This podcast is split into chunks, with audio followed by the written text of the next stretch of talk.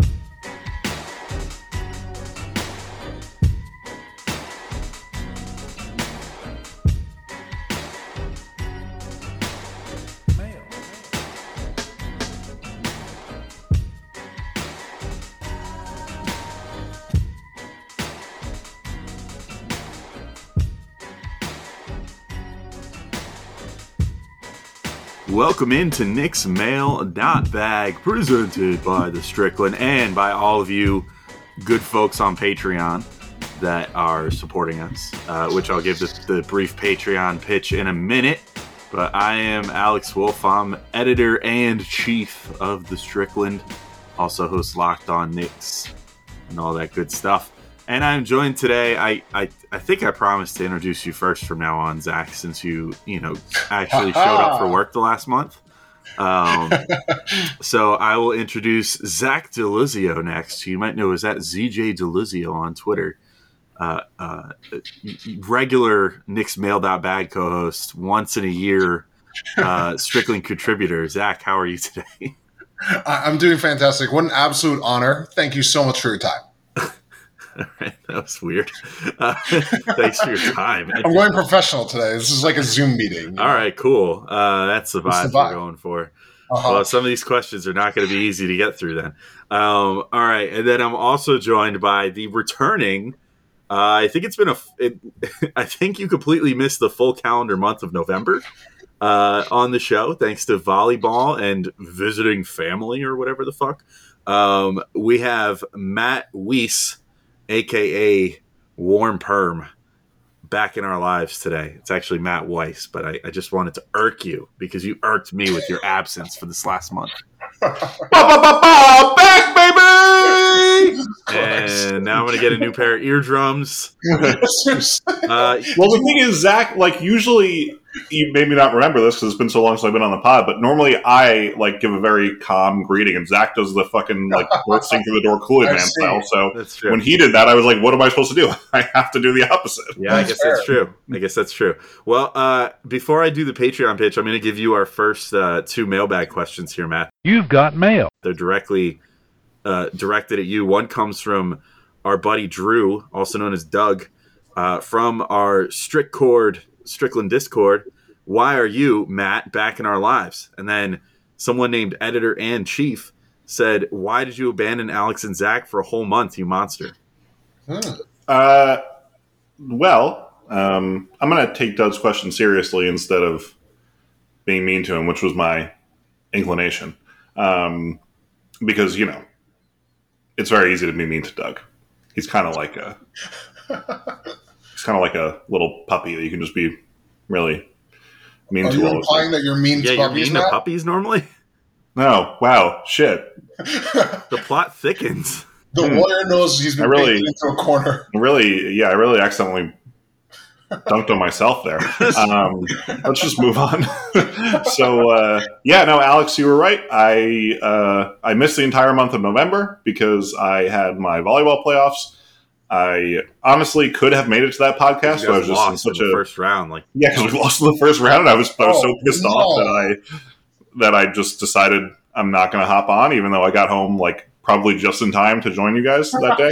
You couldn't deal with what you knew was coming if you hopped on and said I would have deserved it. lost in the I first mean, round. I would have totally deserved it. It was so- we played the worst game we've ever played as a team. It was embarrassing. Um, Was it So we worse deserve than to lose. to Denver on Sunday? I would have deserved. I would have deserved your ire, but I was too weak to face it, so I didn't show up that time. And then, yeah, two weeks ago, I was uh, between jobs, so I took some time to visit some family, and that's where I was, and you know, didn't really want to do your dumb podcast while I was on vacation. All right. Well, cool. Uh, well, I'm gonna go kill myself now. Um, Yeah, that was the goal. I'm taking back over. All right. Well, uh, now that we got that that rousing answer, before we get into the real questions, I'll just give everybody the quick Patreon pitch. This pod is, of course, free and available for all of you on your podcast platform of choice.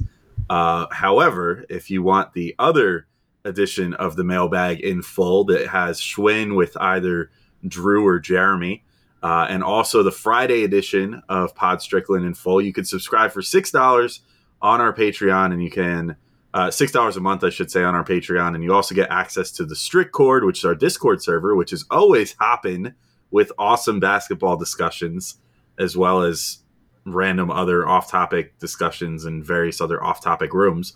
And it's an easy place to ask mailbag questions too, if Twitter somehow isn't free and easy enough for you. Uh, and then if you move up to the nine dollar tier on Patreon, you can also get exclusive articles from Jack Huntley and Matthew Miranda, as well as uh, another pod from our very own Schwinny Poo called Stricken Roll, which is Schwinn's own own little baby of a pod that's just for him and whoever he feels like bringing on, and that comes out every two weeks. So. Two options on Patreon. There's other options as well, which I would encourage you to look at at patreon.com slash the Strickland. All right, so now to get into our actual questions here, where we got a little mix of uh, strict cord questions as well as Twitter questions here. So I'll start off on Twitter. You've got mail. Uh, this one comes from Kenny at Kenny Mayer. I'm assuming is how you pronounce that. M E H R. Julius Randle signed a four-year, $117 million extension. If he doesn't sign that contract and free agency began today, does he get more or less or the same on the open market? Love the pod, guys. Well, first off, Kenny, the pod loves you back. Uh, but secondly, Amen. Zach, I, we gave the floor to Matt to admit that he kicks puppy dogs. Um, so I'll throw this one to you first, so you can do something that hopefully won't make you put your foot in your mouth as as fast as that. Hopefully, we'll see. I think he probably gets more, about the same or more. I think the reality is that semi flawed players who are good enough to do what he did last year, even if it isn't quite as uh, what he's doing now isn't quite at the same pinnacle, of course. He's still doing a lot of good. He's still the best player by a mile. Those guys get maxed out. That's just a reality.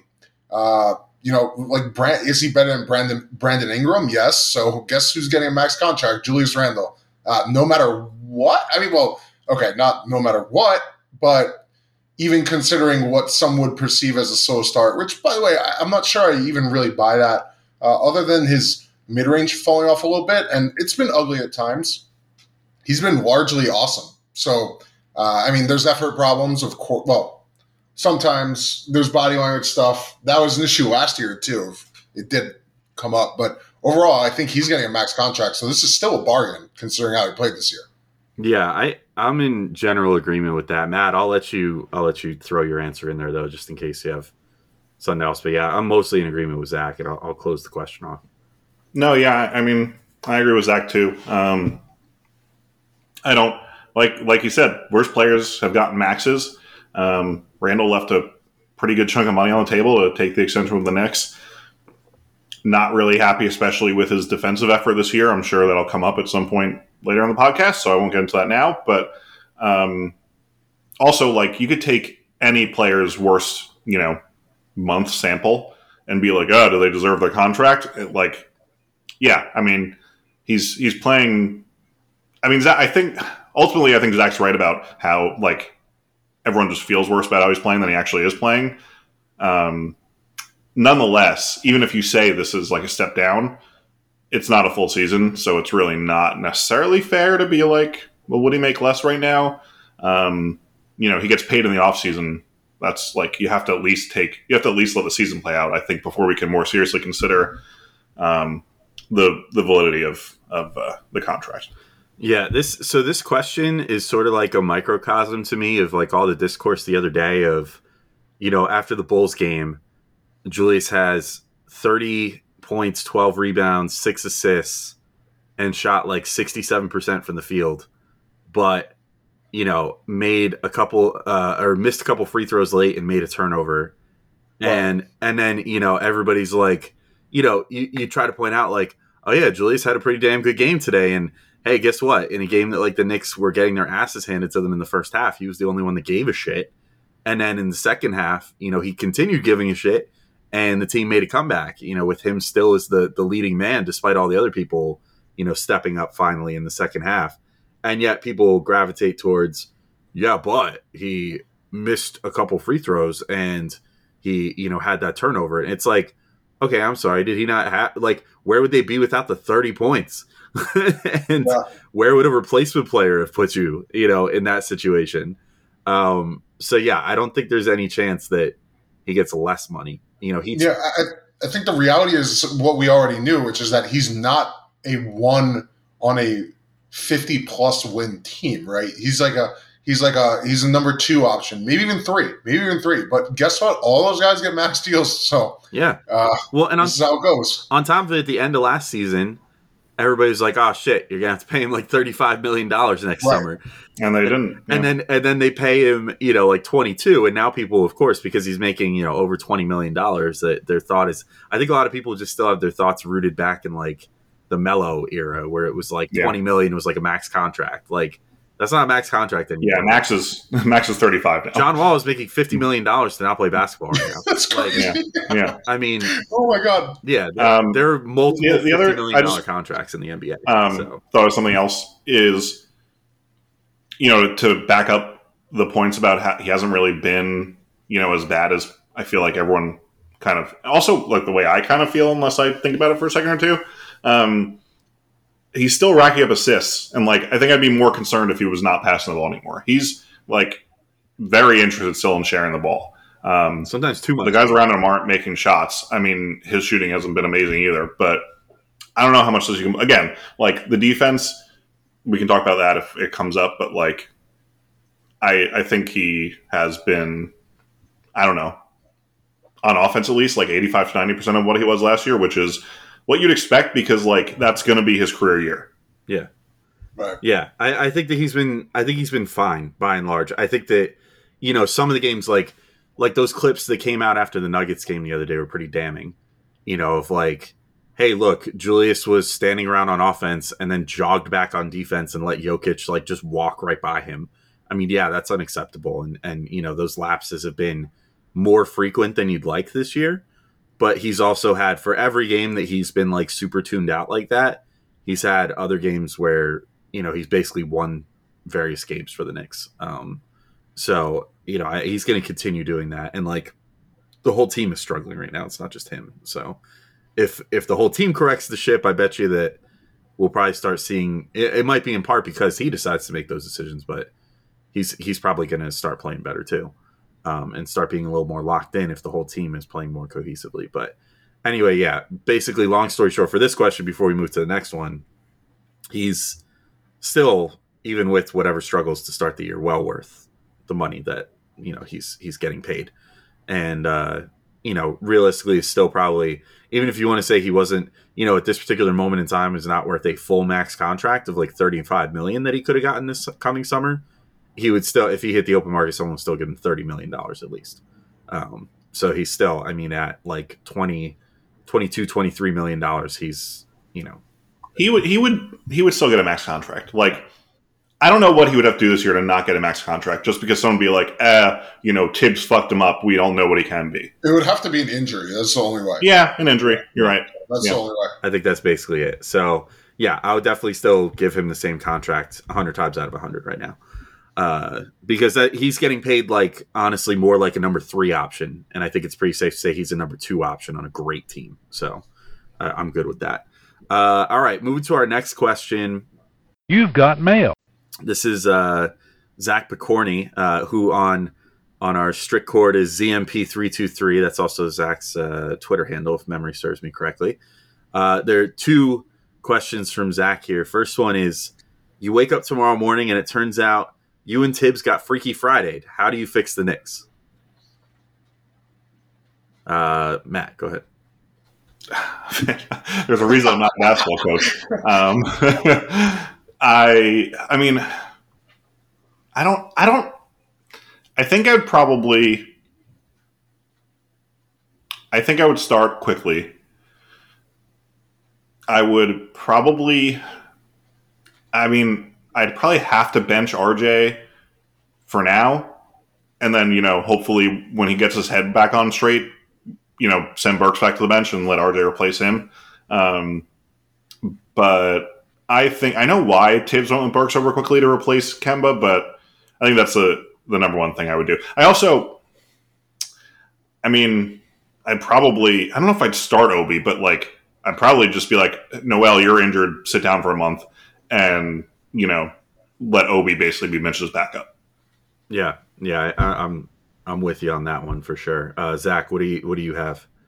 Uh, yeah, I think those are good ideas as far as lineup decisions. I think realistically, making a ton of changes is not something that's like just going to happen. Uh, even if I am Thibs in this scenario, which by the way, first thing I'd be doing is freaking out because like all of a sudden I'm a overweight, unhealthy fifty year old man. Hey, he might be healthy. You don't know. Like, No, Apparently, Are Thibs is a beast on the. that Apparently, Thibs is a beast on the bench press still to this day. yeah, I mean, he, I mean, he just you know be a like beast on the bench press and not be healthy? It's uh, he probably just he just carries a lot of weight. That doesn't mean that he's like not cardiovascularly healthy. Bro, there is zero chance Thibs is not qualified as very obese on the BMI scale. I'm just saying. Okay, I but on the bright guy, side, you're but- making like seven million dollars a year. So Well, that's true. That's true. I would definitely. yeah, I mean, does Thibs have a? He's got a nice little jiggly belly. Yeah, he does. Yeah. But sure. So does Santa. Everyone loves Santa. So, Yeah. yeah. I mean, you know what I'm thinking about? Remember, um, there was a picture of the of the Knicks staff last year at one point, and they were all wearing. ah, They were like wearing like um, quarter zips or something, and you could just all of them except for one had like these these just huge bellies, and it looked it looked so funny. Yeah. Do you guys remember that picture? Because James like wouldn't stop talking about it. yeah, I think that was the the picture where all four of them were standing, and it was it was uh Thibs, Woody, and Kenny Payne all had the bellies. yeah, that's who it was. And then And um, Johnny who was, Bryant's was with them? shape. Johnny Bryant. Yeah, Johnny Bryant, right? And he is, you know, He's he like- does not have a, a tummy, so it just looked really funny. Yeah, Johnny Bryant's still all like chiseled up, like he still looks Yeah. like he could play. Um, Zach, I think the funniest thing if you became Thibs would be your first press conference. You would start doing like your like chortling like giggle of a laugh, and people would be like, people would be like, "What the fuck? What is what's Wait, wrong do I get? Thibs?" Don't I get his voice though? So it'd just be my laugh in his Yeah, voice. it's like- That's really funny to imagine. and people would just be like, "Thibs, why are you su- in such a good mood today?" You just be like, "I don't know, man." I don't know what I'm doing here. I hate microphones. I say into my microphone. I I actually want to talk about Alex's Thibs because, like, would you like hang out with Berman? Oh, for sure, man. I, I would be like, "Berman, we're getting a beer. Let's get the fuck out of here." Because Thibs and Berman already have this like very obvious platonic romance going on. Yeah. Um, maybe it's not platonic. I don't know what they're what they're doing in their private lives, but um, you know, you also love Berman, so it would just be nice to see. Like, I think you'd be more open about it. Yeah, than the, Thibs the rapport would definitely still be there. So I would, Yeah. I would definitely see if Berman wanted to go get a beer after the game or something. Be like, yo, Berman, when are you out of here? Like, let's let's go get a beer. I would only answer his questions, and I'd be like, screw the rest of you, I'm out of here, get out, and then just and fuck Frank Isola. yeah, yeah. and drop the mic. I, except for then they would definitely know I was an imposter because like Frank Isola would like die for Thibs because Thibs clearly has been a source of his for a long time. yeah. Um, That's why you wink. How mean would you be to uh, Popper? why would I be mean to Popper? Don't you? I feel like Popper always annoys you. No, Popper's fine. Popper's a nice guy. Um, I I don't know. I, I feel like maybe the only one would be like I'd be I'd be like Dolan throw Bondy out again. Yeah, Bondy, yeah. Oh, That guy's that, a- my bad. I screwed up. Sorry, Popper. I meant Bondy. Although I gotta say, Bondy's Bondy's like uh, self-hating Knicks reporter shtick has not been nearly as strong lately, which is which is good. yeah, no, he's he's been tamer. Yeah. But uh, Steve Popper, I apologize. Alex doesn't hate you. Um, I'm sure. I'm sure. Steve listens to every episode of this podcast. Yeah, I'm sure he does. I screwed, up with, I screwed you up with Stefan Bondy, which, like, in fairness, you have very similar first names. All right. Anyway, uh, so if I was Thibs from a basketball perspective, Jesus Christ, um, I would. Uh, I think I would do some of the same things you got. Like, like Matt, I definitely agree with um, with throwing Quickley in the starting lineup, probably at the expense of RJ for the moment until RJ gets his head on straight. I actually think, and I mean this this might sound crazy given like I've been like like tirelessly going to bat for Mitchell Robinson for Oh, it's finally changing. like weeks now. Um and especially the last few days like in the in the Discord and stuff, but no, it's not changing. I just think I think I would potentially look at starting Taj for a little bit just because weirdly enough, I think the best stretch of basketball this team played was with Taj as the starting center uh, at the beginning of the year. So he seems to be the best guy at like establishing a tempo and everything right now. And so maybe we just kind of run it back to two years ago and we have Mitch come off the bench uh, and spell Taj for a bit and see how that goes. But I'm in total agreement about sitting down Noel and also about uh, you know getting Obi and and uh, Julius more minutes together too. So I, I would be down for all that stuff. Um, Yeah, and just on just on Noel, like, I don't hate him as much as a lot of people do. he needs to get Oh. healthy. Period. Tyrese cough. Yeah. Um, but yeah, he's injured. Like, it, he shouldn't be playing. He's so clearly injured, and he's he's so reliant on athleticism that it's like he literally can't do anything. It's it's like pathetic. Honestly. Yeah, it's not like a situation with Mitch where like he was injured, probably like made himself too muscular and now is slow. Um, Noel's just like obviously hobbling around the floor. Yeah, Noel is Yeah. like literally. I mean, it's with what his skills are versus what you know they have him attempting to do with like a clearly bum knee right now. It's like if you took a pitcher that just like tore his UCL and needed Tommy John surgery but hadn't gotten it yet, and we're like, okay, go ahead and pitch. Like, Yeah. like all that Noel does is jump and keep with guys laterally and yeah. you know get steals and blocks, and that's like his Yeah. whole utility. And if you don't give him that, he has nothing. You can't do that with one knee. Yeah, exactly. So yeah, Noel needs Yeah. to sit down. it's very like I said this in our in our Discord chat this morning or afternoon, whenever it was. I don't fully blame Thibs or the coaching staff for that. Like at some point, Noel needs to be like, guys, I like he's probably lying to them about how hurt he is. I guess, but like Thibs's eyeballs should tell him that he's clearly much more hurt, and Yeah. just be like, Yeah, "All right, but that, I mean, that's just I'm like not that this is a good trait of Thibs's, but like he's just stubborn and he's going to be like Noel says he's healthy, so Yeah, he's got to go out there and execute. and he's a player's Yeah. coach by and large. I think against the belief of maybe what some people think. I think he's a player's coach, so like he'll be like, if you say you're healthy, all right, go ahead, but like make Yeah. sure you give it your all, you know, all that thing. Right. Anyway, yeah, all right. I think we can move on from that part. Zach actually, uh, uh, Zach, the question asker, actually has another question, but I'm going to divert real quick to a question from Stingy. You've got mail. because he asked a follow up to this. So Stingy in the Discord asks, also, you wake up tomorrow morning and realize you and Thibs got freaky on Friday. How do you do your walk of shame? Oh no. Quick hitter, uh, Zach. How do you do your walk of shame? I don't, I'm not even sure what that means. I, I'd probably just I don't know. You don't know what a walk of shame is? No, but I don't know what he means by how do I do my wa- like I just oh my walk. god! Can I jump in? Yeah, go ahead. Uh, tomorrow's Tuesday, Uh, okay. Okay, so so the point is how di- I'm not doing a walk of shame. I, I stayed at Thibs's, so so in Stingy's mind, Thibs Oh. and I got it on on Friday night. I stayed for the week, a long weekend, and then finally on Tuesday morning, I'm leaving. Yeah. he drugged you. Zach, that's so fucked up. All right. Well, how? I mean, presumably you just he said you woke up and realized it. Yeah. This implies like a blackout, you know? yeah, All right. Well, I'm just gonna treat this question like it was probably meant to be treated. I'm gonna say I would steal. wait, stingy didn't mean anything. What do you? It's stingy. It's I- not yeah, like it's true, it's true. yeah. I would steal all of Thibs's uh, Knicks warm ups and take them all with me and uh, walk home in the same clothes I was wearing before. Wow, that was a Dumb answer. All right. It's not a dumb answer. I want a bunch of free Knicks swag. It's been worn by Tom. You know, I think it's going to be too short on you and too wide on you. probably, but I don't care. I'll wear it around anyway. How, tall- wait, how tall is Thibs? I think he's like great question. somewhat tall. I mean, as long He's at least like six feet tall.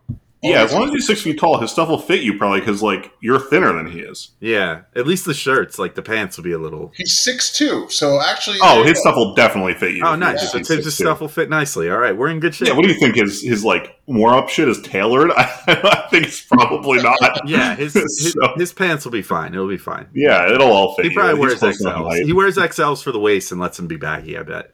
So it, it's perfect. It'll it'll work out good.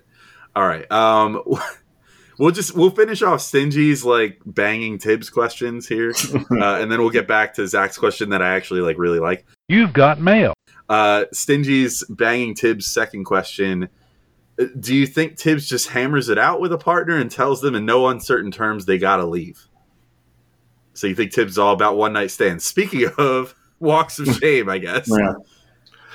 I think that Thibs, like, once you know, once he's done the deed.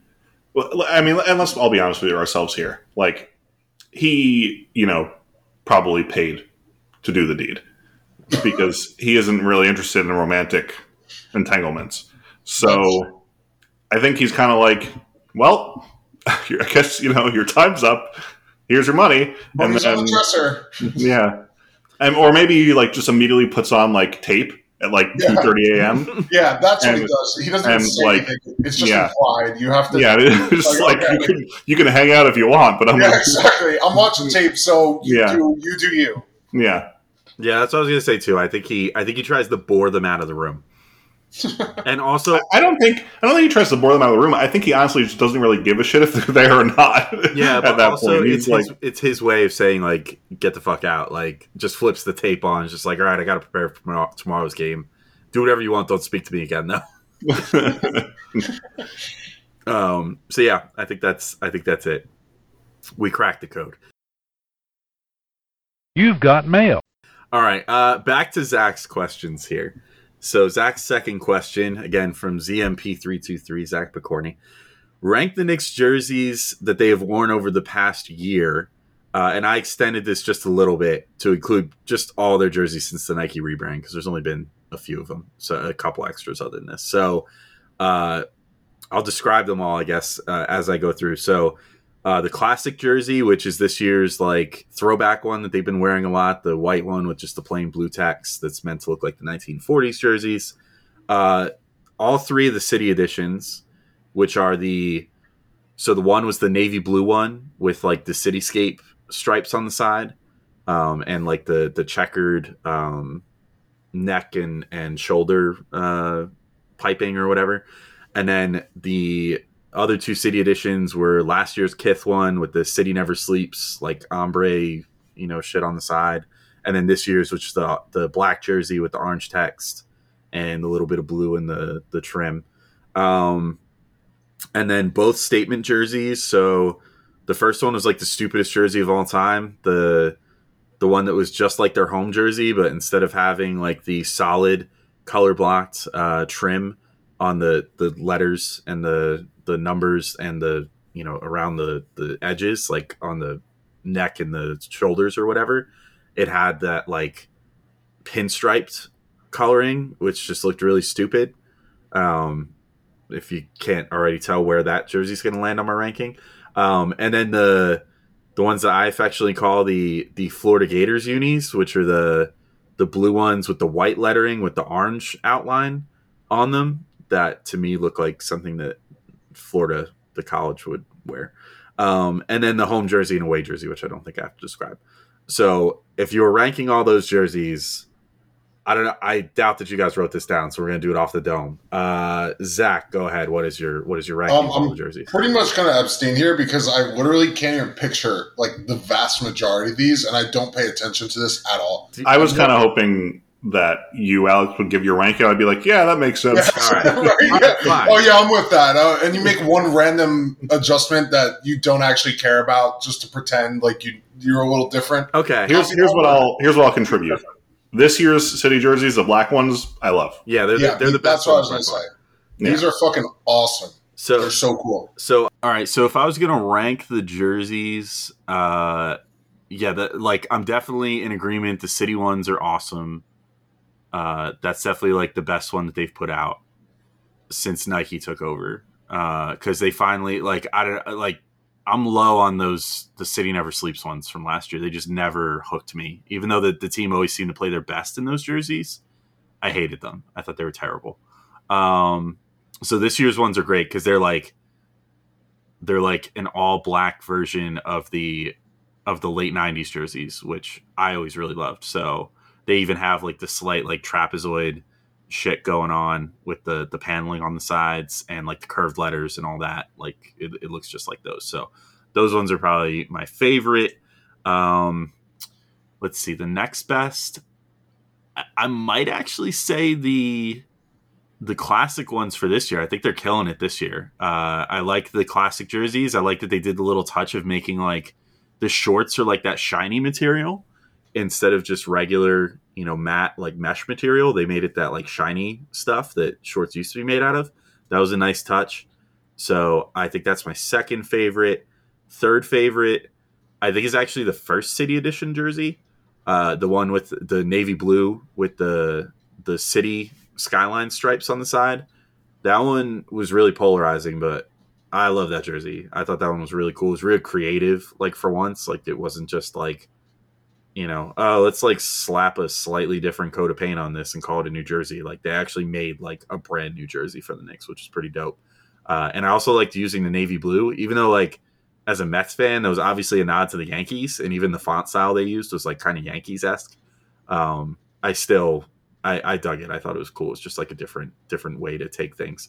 Oh, I forgot. Oh my god, I almost forgot about the um the stupid firefighter ones too. That was their first city edition jersey. So Oh, those suck. yeah, those are those I'm already gonna say are at the bottom. That's the worst Yeah. one that they've done. Those were so stupid. You know, props to the firefighters for putting out fires and stuff, but the jerseys are stupid. Um, uh, let's blessings on blessings on blessings to the firefighters.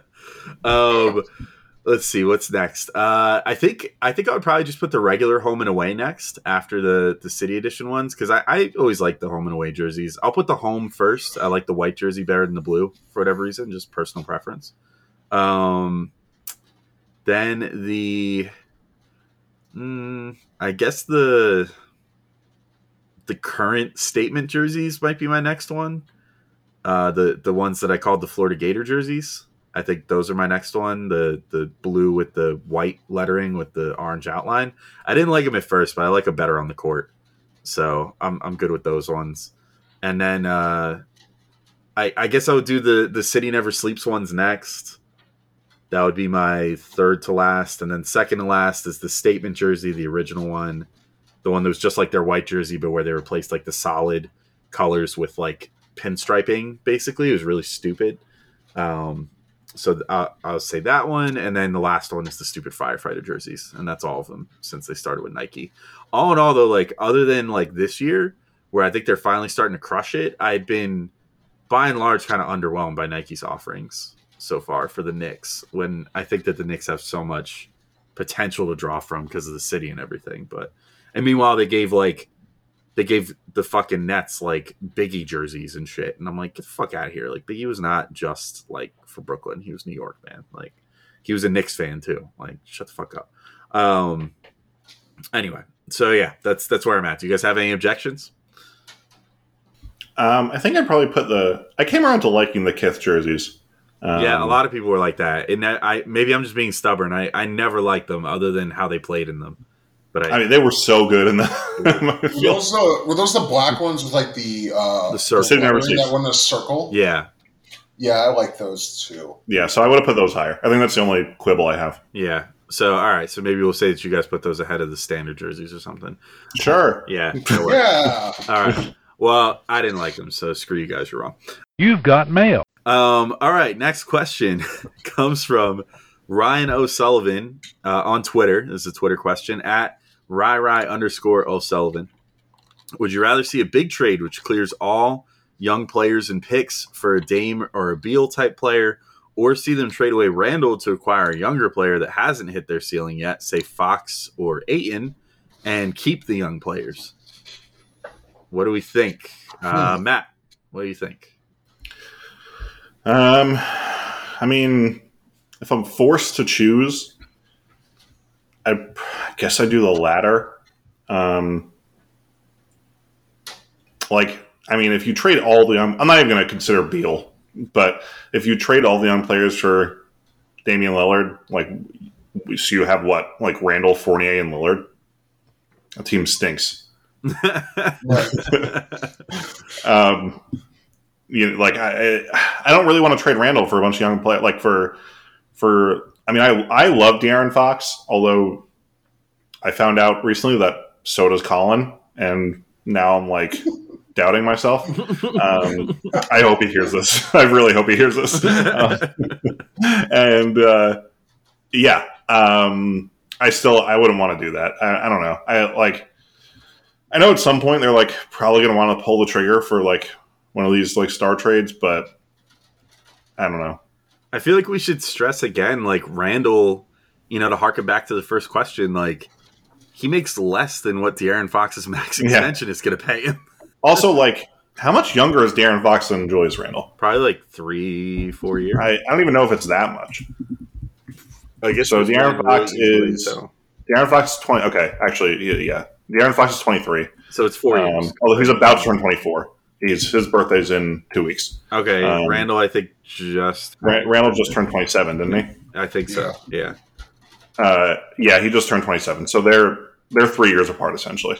Um, I mean, how much younger is that really? Like, yes, De'Aaron Fox is younger, but you could argue, like I said earlier, I think Randle his career year will turn out to be last year, but like you could argue that Randle hasn't hit their ceiling, his ceiling. Um, and I don't know like what you're doing with DeAndre Ayton on this team. I mean, that be I mean, if such you- a weird trade- fit. Yeah, if you trade Mitch for him, straight, or sorry, uh, Randle for him straight up, what do you do with Mitch and Ayton then? what, what are you doing, Noel? Like, what, what's happening there? It just seems like weird rock. doesn't you? You really can't do. I, also, like, why would the Suns do that?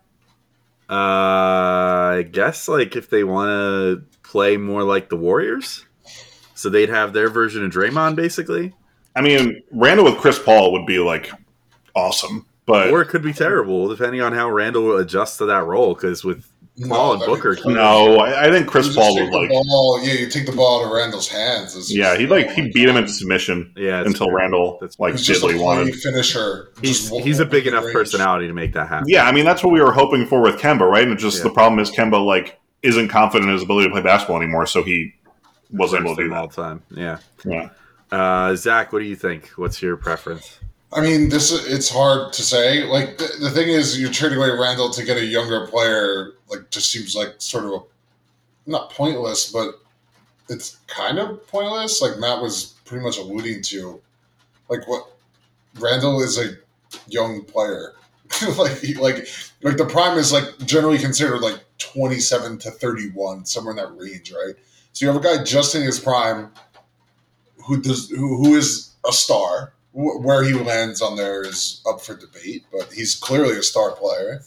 And you trade him for a slightly younger star player who who you're only getting because they haven't hit their ceiling, so you're just sort of pushing it back for for what? You know, like it's not like you're getting a LeBron James type player or, or a guy who even has that possibility. Like, I don't think anyone thinks De'Aaron Fox is going to turn into a top five player in the league, right? Except for maybe Colin. Um, yeah, I mean, and that, that's that's not to discredit Fox. He's really good. It's just I, you know, that that feels like a just a move for the sake of making a move. You know, yeah, I, I also like don't. So you trade Randle for Fox. Like, what is that? What does that team look like? yeah. I mean, I mean, you start probably worse Obi. It, it's more do. I mean, it's more workable than trading Randle for DeAndre Ayton. But like, Honestly, I think that team would be pretty damn fun if we're being for real. Like, I mean, but would it be good or would it be fun? I- that's I think it ha- would have the potential to be good and fun. I mean, you take I, I don't know if that team would score. Uh, so you got Fox, Fournier, RJ, Toppin, and Mitch. I mean, that That's team is just going to run like mad. Well, you- have Well, you seen Mitchell More Robinson? than I was going to say, more than Alright. And, and Mitch would Evan. Fournier. I mean, I, I think I do think that Fournier was showing an inclination to run early in the year, and they've just kind of like slowed down into this half court slog. No, I mean, they even did it, like- There was that one play at the beginning of the Nuggets game where Fournier trailed Randle on the break and like you know nailed the three. Yeah. Uh, Fournier can go out on the break.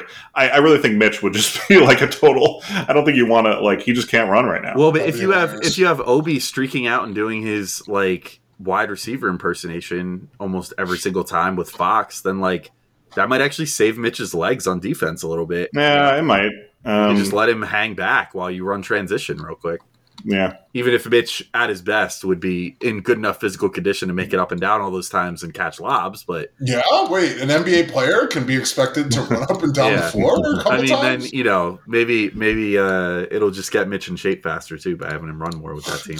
I, yeah. I just think like if you have a team that is able to shut down. I mean, we haven't seen anyone be able to shut down Obi in transition yet, but like if you have a team that can shut down their transition game, then like that team is not going to score in the half court. Yeah. Yeah, I agree. I think I think if I was going to rank this in order, I wouldn't even say it's one or the other. I would say I would rank it just out of the trades presented to us. De'Aaron Fox, number one, would be the first one I would do, gun to my head.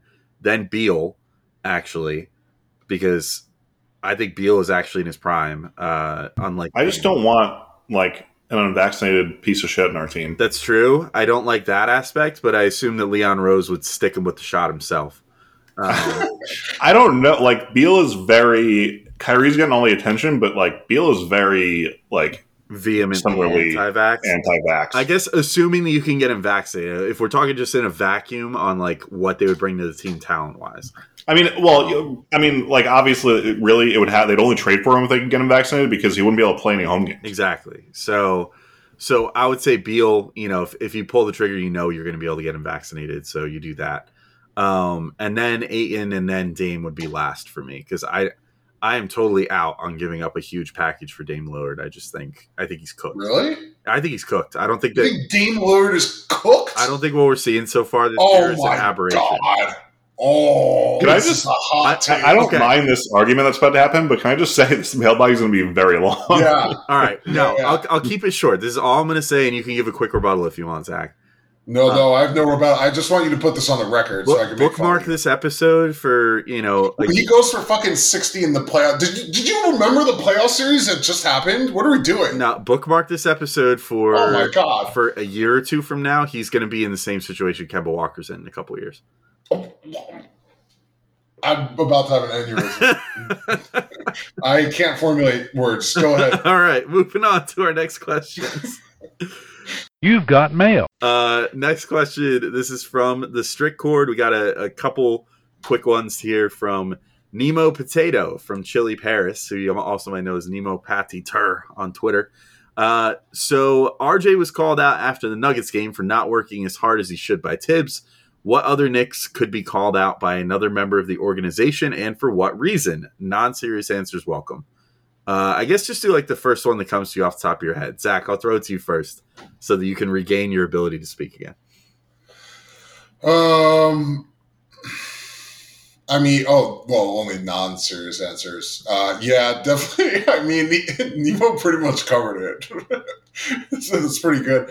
Uh, he said, "Yeah, Evan's hair, right?" Let me just read this. No, no, no. You're doing the wrong one. You're doing the wrong Oh. question, Zach. Wait, no. Did you, You say can't- not working they, as they are kind of a they're kind Yeah. of a pair, but Yeah, yeah, yeah. I Okay, mean, like no, no. In fairness to. Zach, No, in fairness no, no, to no, Zach, no, no. you They're not can't. the same thing. There's one. They're very similar. okay, the first question. It's non-serious answers of shit to give other people. No, first of all, okay, do with Zach, you don't know how to read. You don't know how to read. I'm gonna. I'm switching sides. It says non-serious answers welcome, not non-serious answers only. Oh, okay. well, I guess Mitch being fat is yeah, still. but also, also Zach is Zach. You're reading question two and then I know.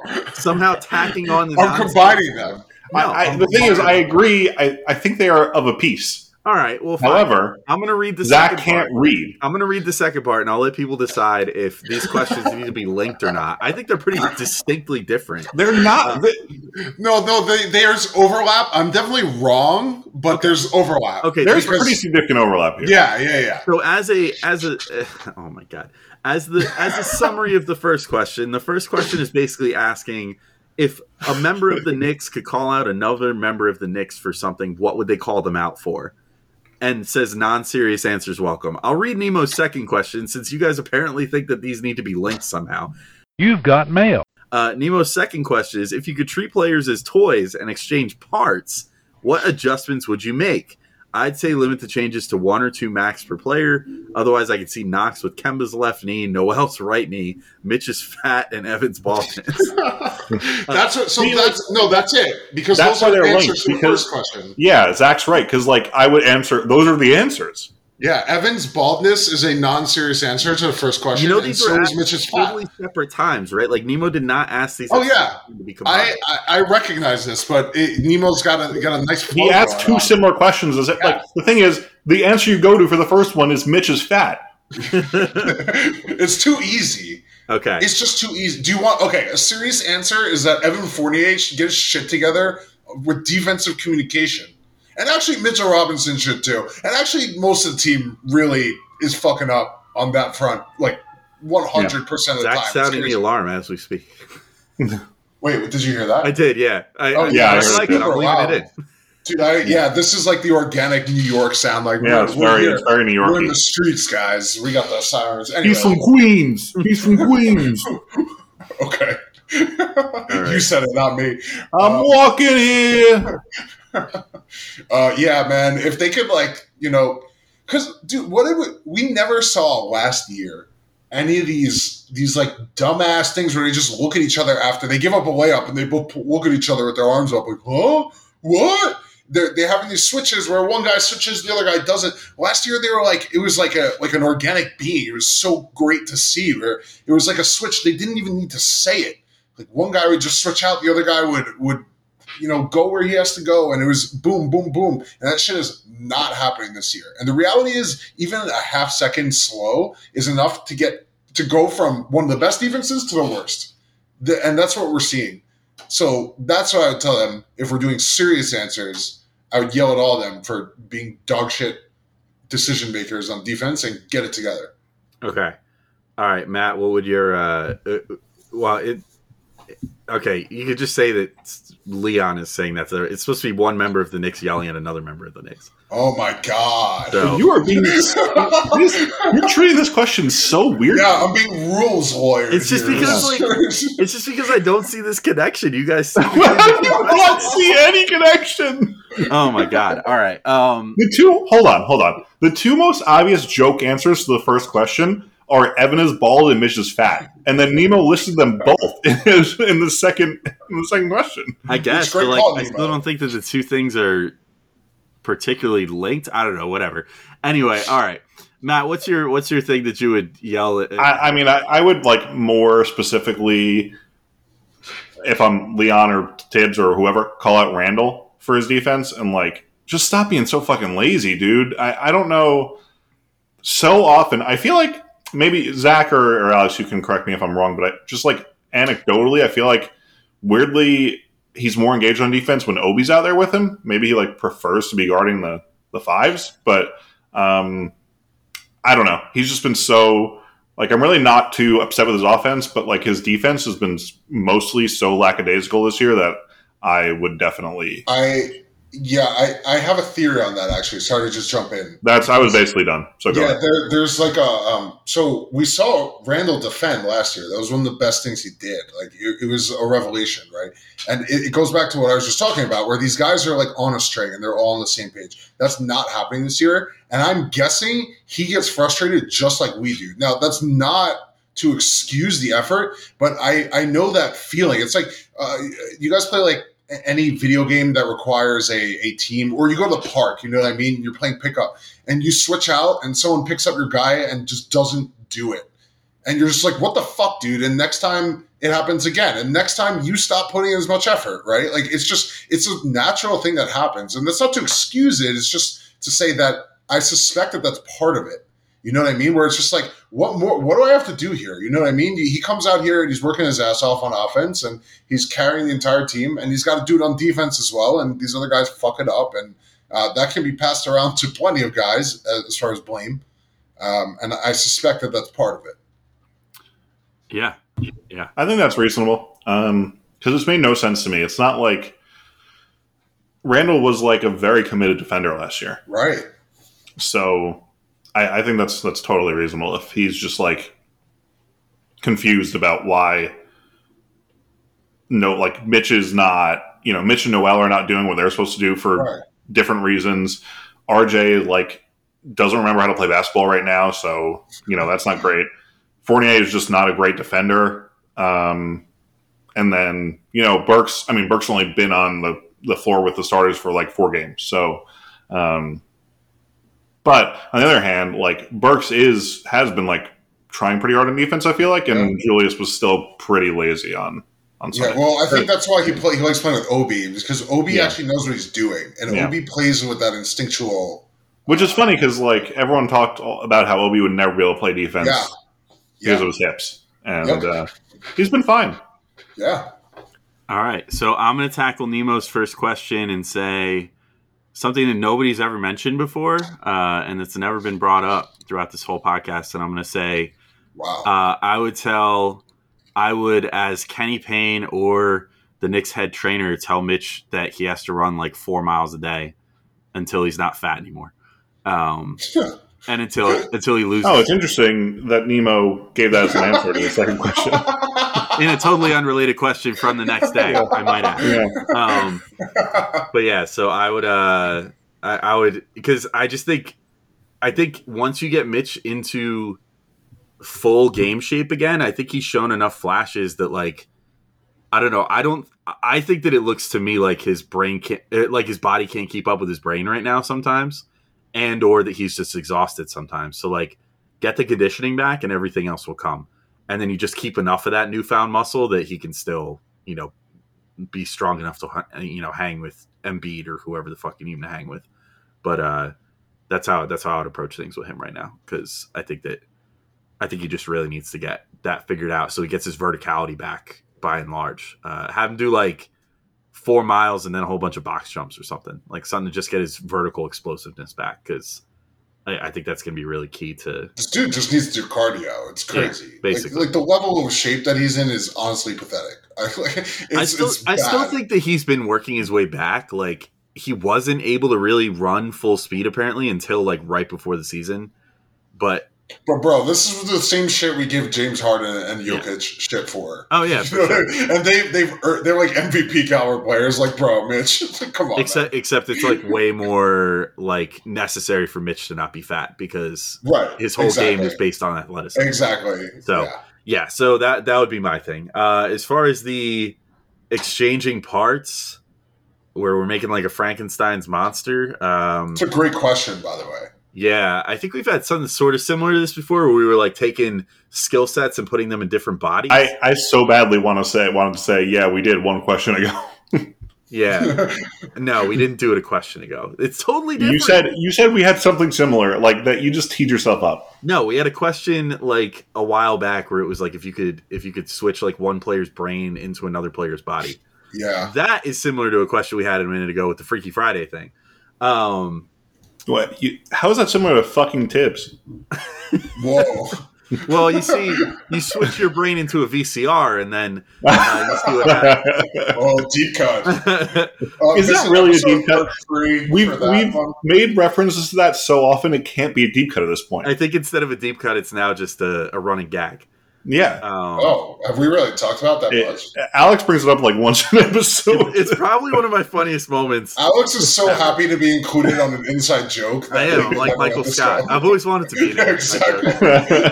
Um, anyway, uh, I guess I would say, I, since it's it seems like it's mostly just body part based. It's not. So I would say give Mitch uh, Taj's lungs and internal organs.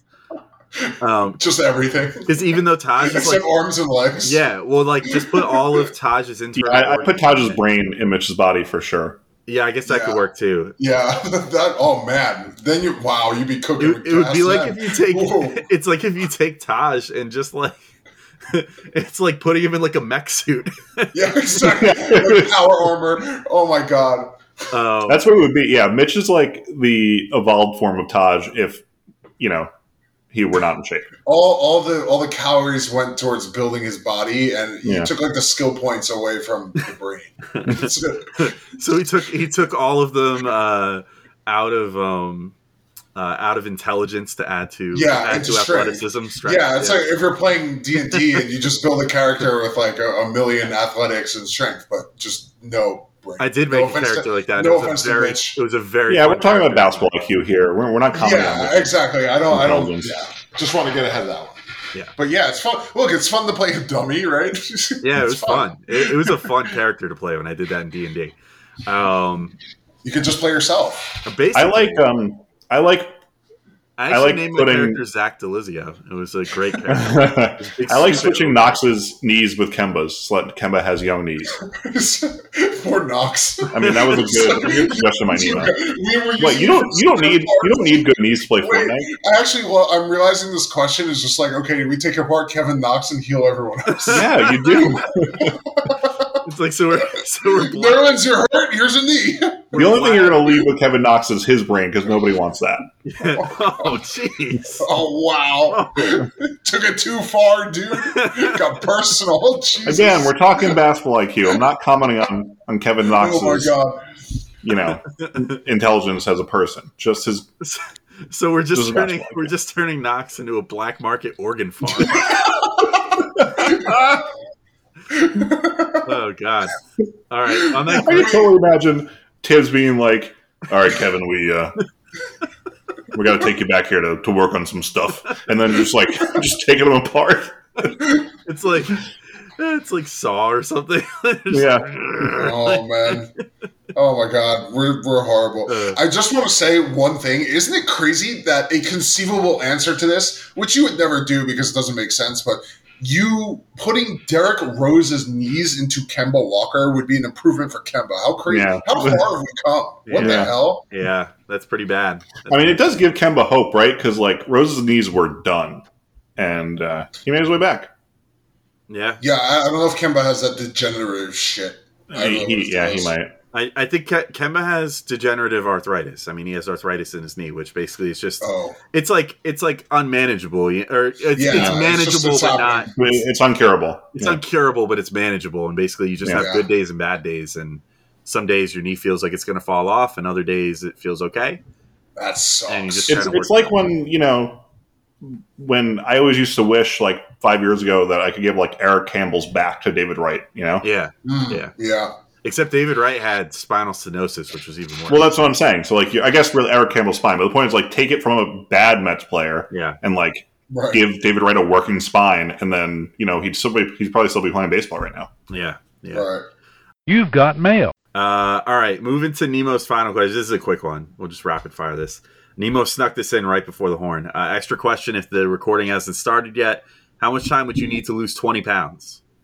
Zach, you've like done this recently, so how long did it take Yeah. Oh yeah, I lost twice as much. Um, I probably like uh, I mean, it, it depends. Am I doing it healthy or am I competing? I don't know. if I'm competing, I could do it in a month for sure. But if I if I was trying to lose it and keep it off in like a sustainable way, probably like two three months. Yeah, yeah. I've also lost like, mm, oh man, when I lost weight, I lost like, four, four, what did I what did I lose in total? 50, 50 pounds, I think. Were you doing the math, or were you just trying? Yeah, to I was. I was trying to think where I started versus where I ended because it was a little bit gradual, but then I had like a couple spurts where I lost more. Uh, So like I was like really unhealthy like right after college, and I definitely got fat, and so I lost like thirty pounds just by virtue of like working out once or twice a week and like not eating like total garbage all the time. Um, wow, you must have been real deep. Yeah, yeah, it was pretty bad. Um, Good for you, though. Good for you. so I lost 30 pounds that way, and then I lost like another 20 i- i- over the course of about like two months, and I did it healthily. Like it was just like I started eating salads, and like I'll just have a small breakfast and like a big ass salad for lunch, and then like a small dinner after working out, and I worked out like three four days a week. and that got me down to like what now is like my happy place weight that I'm about 10 pounds away from at the moment. Uh, so yeah, I mean, I could probably, I mean, if I went like full crash diet and decided I wanted to hate myself, I could probably lose 20 pounds in a month, but hmm I, I, I would never do that because I like food too much. So, you know, I would probably say probably like two months. That would be my answer too. Matt, what's your, Um, so, I, I mean, I'm going to preface this by saying at this point in my life, I could certainly stand to lose a few pounds, but I've never had to, so I have no idea. okay. All right. Well, that's that. All right. Moving to our next questions because my God, we still have so many questions. You've got mail. Um, all right, this one comes from uh, Mikey underscore Cook seven uh, on the the strict cord, who is also I think Mikey underscore Cooks on Twitter. It's Mikey Cooks for sure. Um, hey, if the Knicks had a Sopranos style intervention with Randle as the Chris, who's who in this scene? And it's the intervention scene from Sopranos, which I watched right before this, and it was, it's still, it's one of the most hilarious scenes in the whole show. It's so funny um that whole episode is actually like i mean the whole show is dark comedy but it's like one of the funniest episodes of the whole show uh zach have you watched sopranos Nope. okay so neither of you have so i'll take this I one- have not. I'll take this solo real quick because Matt and I talked about this beforehand. So, all right. So Julius is Chris being interventioned. Um, I said Tony Soprano is Thibs. so I'll tell you guys what the story is in this episode because it's hilarious. The whole thing is brought about. So like Chris uh, in the show, who's Michael Imperioli's character, is like he slowly but surely becomes like a massive heroin addict um, over time, and it all comes to a head when he decides to shoot up one night and goes to flop down on the couch and sits on his girlfriend's dog and like sits on its head so it can't get out and he suffocates the dog under his ass. Aw. And so then she comes home and she's like, Oh my God, Chris, you killed my dog. And he's like, What? I fell asleep. He must have crawled under there. and she's like, No, you sat on him. You killed him. So then they have this whole intervention.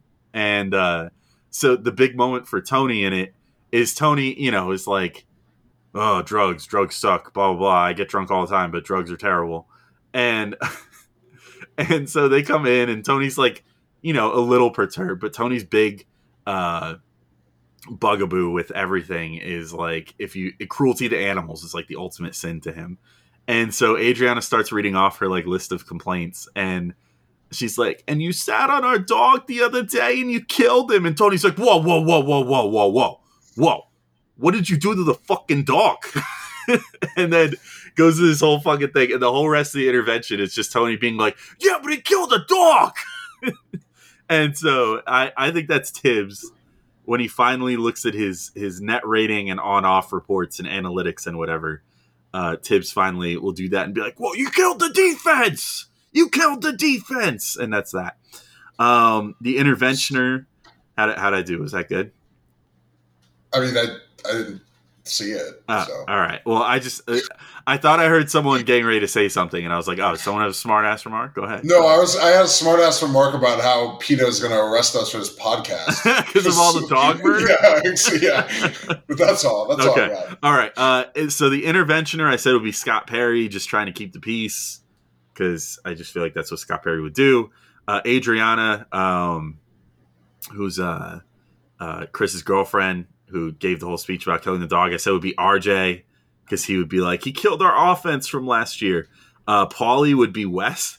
So the the quote from the quote from Paulie in this episode uh, is you're weak, you're out of control, and you've become an embarrassment to yourself and everybody else. And also, also, eventually, Paulie punches Chris in the face uh, later on in the intervention after a little heated exchange between them. So I say that that Wes would say something similar to that, and then eventually would punch Julius after taking his shirt off and blaring Empire State of Mind. Uh, he would start a fight with Julius and punch him in the face. Um, Silvio, uh, I said would be Burks or Rose because uh, Silvio just gives like this very quick story about how one time he found Chris puking in the bathroom when he was high, and uh, Chris goes, "I was sick," and then Silvio's just like, "I don't care. That's it. I'm done." So I said it would be Burks or Rose because they would just be like, "I was on the floor with you one time, and you didn't pass it to me," and then that would be it. um, Carmela, uh, Tony's wife, I said would be Quickley because Carmela was just kind of like reluctantly participating and also comforting Adriana. So I figure like Quickley would be like comforting RJ after the emotional speech. Um, and then Chris's mom was, uh, I said would be Leon because Chris's mom at, at one point goes, "Good, maybe someone will slap some sense into him." Right as Paulie's about to punch him. Um, so yeah, that's that's who I think would be that.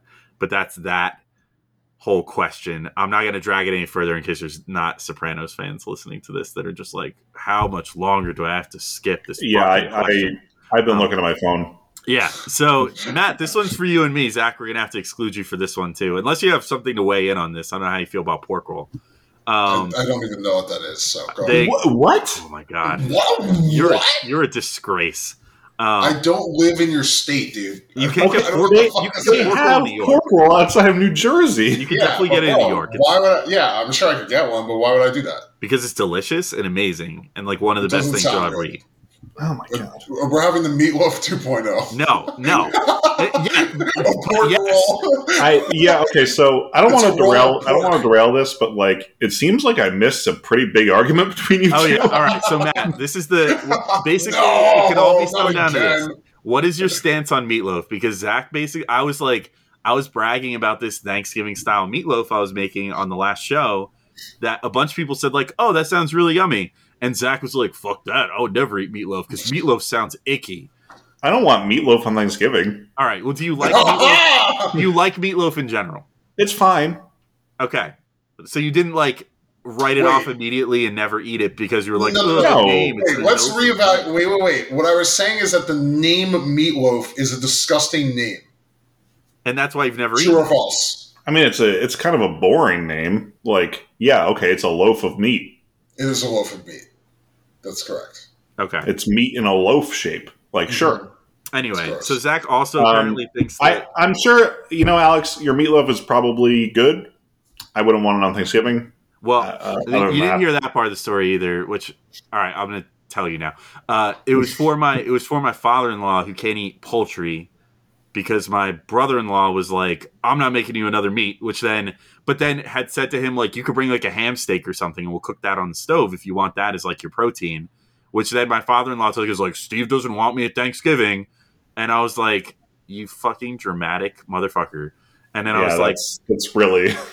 but he's always he's always liked my meatloaf so i was like yo what if i make a meatloaf and he's like okay so then i made a thanksgiving style one where i used pork and then put like uh like stuffing mix and stuff in it and put like a cranberry like topping on top or whatever but like not like a not like a, a, a sweet cranberry thing i made it like kind of like spicy. okay, I was gonna say like that kind of ruins it. No, it was good. It was like spicy, but like a little like tangy. It was really good.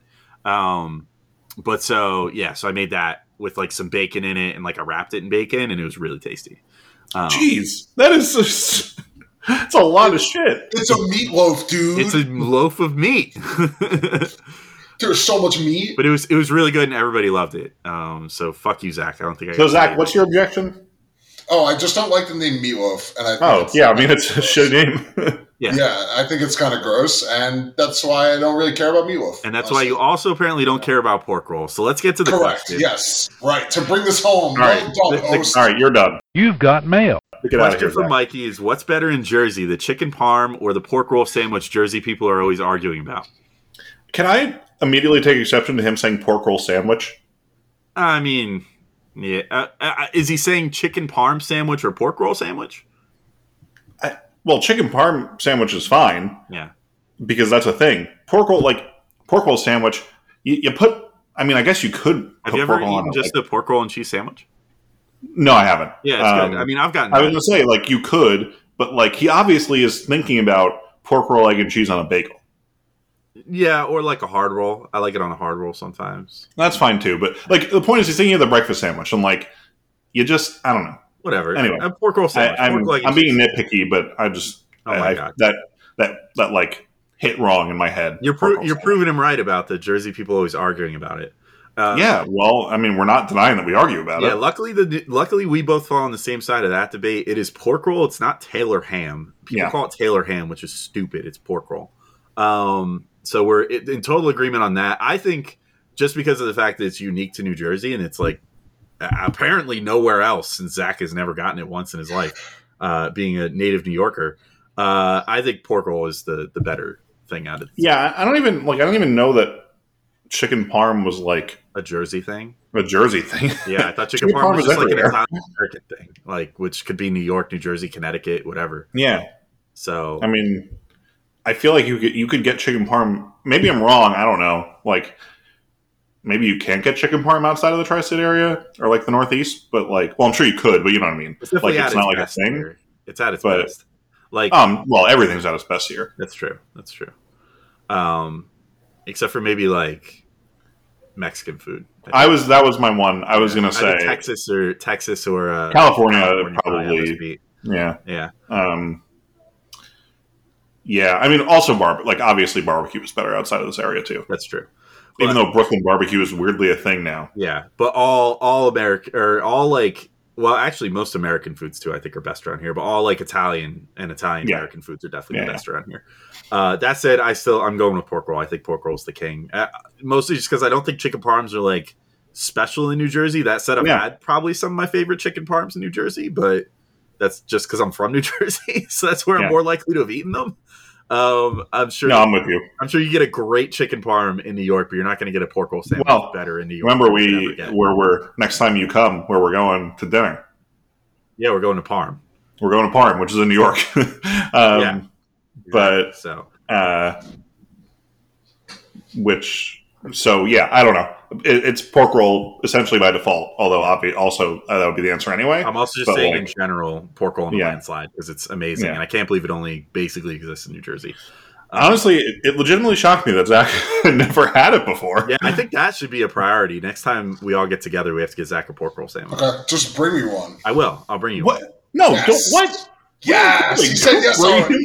one? Actually, I'll make. I'll do even better. I'll make you one. I'll make you one. Yes. Oh, I can't believe you're like letting him be lazy. I don't care. I'll make, I'll Oh, make yeah, him a Matt, pork so, roll Matt sandwich. saw right through that. I'll make him a pork roll. You're gonna bring me food? Fuck, fuck yeah, dude. I'll make Oh him like God. the best one I've ever made at, at home. I'll Ooh. bring one to him. Wait, can you can you like only if you also he also eats your meatloaf? Yeah, and I'm gonna bring a meatloaf too. Yeah, I think that's a good Okay. plan. This is a good. This All is right, good potluck. This is happening. Potluck, but Alex is making everything. I don't care. I'll, I love it. I'm gonna. I'll, I'll Yes. come over and I'll jack your kitchen though. Like I'm gonna. I'm gonna Uh, that's in your fine. Just don't jack it off. Awful. Oh my gosh! Wow, Alex, can weird. you cut that? I'm so sorry. No. I'm leaving it. We're on a roll today. All right. No, No. I'm getting delirious, guys. Seriously, like it's it's hard to tell. A little inside baseball here. Zach had a uh, technical issue, and so we had to restart the recording halfway through. This is going to be so. I don't actually know how long we've been going, but this is going to be oh, oh, almost an hour and a half. and a This half. could be yeah, it's all-timer. nine o'clock, so almost an hour and a half. Yeah, it's gonna be an Um, all-timer. This is going to be a very long podcast. Yeah. Oh, we have some ways to go, boys. Buckle up, Yes. Buckaroos. You've got mail. All right, next question comes from Gax uh, in the strict cord. Is RJ Ceiling an inconsistent average of the Julius of this and last year with maybe more consistent defense? Is that someone good enough to be your quote unquote third player? Uh, Zach, you need to get to talk for like 10 minutes, so go ahead. is is the ceiling an inconsistent average of Julius of this and last year? Um, it's hard to say because they feel so different as players to me. Um, maybe maybe in terms of impact, sure. Ceiling still hard for me to tell with RJ because it all depends on how good his shooting is, and we've seen him be good, and we've seen him be absolute dog shit, like like comically bad. Um, apparently, he's hit like four of twenty three wide open corner threes. I think Fred Katz had something about that today, which is like I can do that. Yeah, guys. that was Guys, that, I can hit four of twenty three wide. that open was crazy that he Yeah. like has had so many open threes and he's not even hitting those. I kind of assumed just because like who remembers every three RJ's taken in the past Right. two weeks that he like was just not hitting contested ones. No, Right. he's been getting a lot of open looks. He's just clanging them. Yeah, Yeah, it's just bad. So, you know, it's really hard for me to say. I think that's probably a, a reasonable approximation, assuming that, again, his shooting is somewhere between what we're seeing this year and what we saw last year. Uh, and he's still young. So there's still plenty of time. And I, re- I really do believe in the work he puts in. I know Thibs called him out the other day but I'm sure that's um, there's a reason for that. Uh, I actually trust him to know how to motivate RJ. To be honest, um, so something like that. And is that the good enough to be a third player? Maybe depends who your first player is. I think. Yeah, yeah. I think. I I think I'd say. I mean, I don't know if I necessarily quite buy the Julius comp either. I guess I sort of get it in a sense of like, if RJ can get his handle good enough to replicate what Julius does as far as running the offense, but that's still a big if. You know, oh yeah, RJ I don't think that's ever going to happen. Yeah, he's he still hasn't shown anything close to that level of a handle yet. Um, shooting wise, I could see. I mean, he is sort of starting to embrace the mid range a little more, which I don't know if he'll ever quite get down all the jab step moves and all the fancy footwork on the inside to get off some of those mid range shots. But pull up mid range shooting, he seems to be embracing. So I guess that could be kind of similar. The their inside finishing is very similar in the fact that they both are pretty good at getting there and really bad at doing anything about it. Um, although RJ has shown a good instinct for passing out of that situation too. So I guess in that regard, they're kind of similar. And then the three point shooting is kind of similar. And then I, I, would agree that I think RJ is better on defense. So yeah, I, I, think if he tightens things up and he could become a consistent like 18 point per game scorer on you know pretty good efficiency, I think he could be your third best player on like an actually good team with something to play for, just because of the defense mostly. Um, Right. almost like a trying to think like a like a pre leveling up like Kawhi Leonard, but not as good on defense. You know, not as much of like an elite elite defender. Um, but like you know the same general idea of like before Kawhi kind of like took that next step and became like a 27 point per game scorer. He was kind of that like for the Spurs like the 18 point per game like super mega glue guy. Um, Right. and I can almost see RJ like topping out as that without having that next level to get to like Kawhi did. But Matt, do you have anything to add to that? Uh, no, I think um, I think you guys covered it pretty much. Cool. All right, we're gonna move to our next question here, You've got mail. which comes from uh, also in the strict cord old underscore Terra. Uh, have you checked Tankathon yet? I made it 23 games in the season, which has got to be a personal record. Uh, so, all right, well, to make this not super long, uh, yes or no, and then if it's no, what is your threshold for starting to check Tankathon? Matt, you first. No, and I actually don't do that. Boo. So my threshold is 82 games. Okay. I'm with you. I'm with you. I never check it. I don't. I just don't really understand it. Honestly, I don't understand. It's just like a torture device. Yeah. like- why? Why? What the fuck? Here- Why- okay, here's the, here's the thing. Like you can pin this, you know, an hour and 35 minutes into this podcast, whatever, and, and get me back in May. The Knicks are making the playoffs. Like they're not going to be in the lottery. Let's chill out. Yeah. It's Yeah, fine. can we timestamp that, Alex, in case we need to cut this out and throw it in his face at some point? Yeah, yeah. I'll mentally timestamp that. Uh, That means it's not happening. The thing is, like, done. All right. they're not going to play this badly forever. Yeah. Even if they're a 500 team, they'll probably make it. They're going to make the play in as a 500 team at the very worst. So, like, let's. There, Yeah. we don't have to check Tankathon. Uh, yeah, I I- I'll say my threshold because I do go on there and torture myself playing with Tankathon. My threshold, I won't start going on there and doing that crap unless they get like like five or six games under 500 by around midseason or something like that. Then I might finally start being like, But, okay, Alex, yeah, think- Alex, can can you explain why you do it to me, please? I, like I said, it's just like self torture. Like you do it literally just to like give yourself some hope that like, okay, if this isn't rigged, like statistically where the Knicks are right now, they could do this. I only had to click the thing like six times Yeah, to get them see, to the number one thing. pick. So I get checking it for the odds, Yeah. but I don't get just clicking it. it. You know what? It maybe it maybe it's just like a dopamine thing. It is. Like, It's- you it's- just click it over and over, and then it's sort and of then like, it gets next, you're like, yay! it's, Let me do it again. it's sort of like no stakes slot machine almost. You Yeah. know, like you just click it and you're hoping for the You're like a rat in a cage, dude. yeah, like you're you're hoping for like bar bar oh bar Oh across God. it, you know, and for the Yeah. Knicks to come up number one, but then. oh my god. you just keep getting all the shit pulls and then finally you click the button and you get a you know you win a dollar fifty after making 20 70 cent bets and you're like You yes! guys are out of your fucking minds across the board.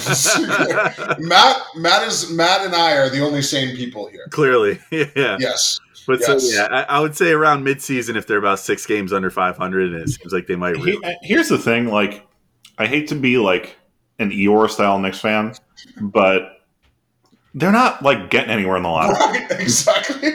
That's the other part. Even if they don't make the playoffs, which again, like, you can pin this again. They're making the playoffs. I'm not saying they're going anywhere in the playoffs, so they're making the playoffs.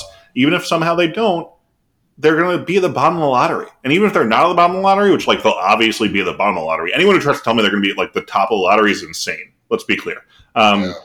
i- if they even if they were the top of the lottery, they weren't getting the number one pick because they never do. So why are we even doing this to ourselves? all right eeyore you know shut up anyway all right move Yeah, I'm the or Mister. I'm gonna I'm gonna torture myself for. You've got mail. All right, next question comes from uh, Urson Demir uh, at eDemir MBA. What's up, guys? What's up, Urson? I'm curious what you'll think of the idea of bringing Rokas Jokubaitis over next season. He could be a solid secondary ball handler who can immediately contribute in the second unit, in my opinion. Dilemma: What's going to happen with Deuce? Keep up the solid stuff, guys. Thanks, Urson. You do that the same. Keep up the solid stuff. Um, Matt, I'll throw it to you first because Zach and I took. I don't forget which of the two episodes you missed, but we did take a Jokubaitis question at some point. So I'll let you get the first crack at this one. All right. I mean, from like the I haven't actually like watched his highlights, but like from the from the tweet reactions to his highlights I've been seeing, um, it seems like he's playing really well over in Europe. So, um, I mean, I really think it comes down to like if you can find him minutes next year.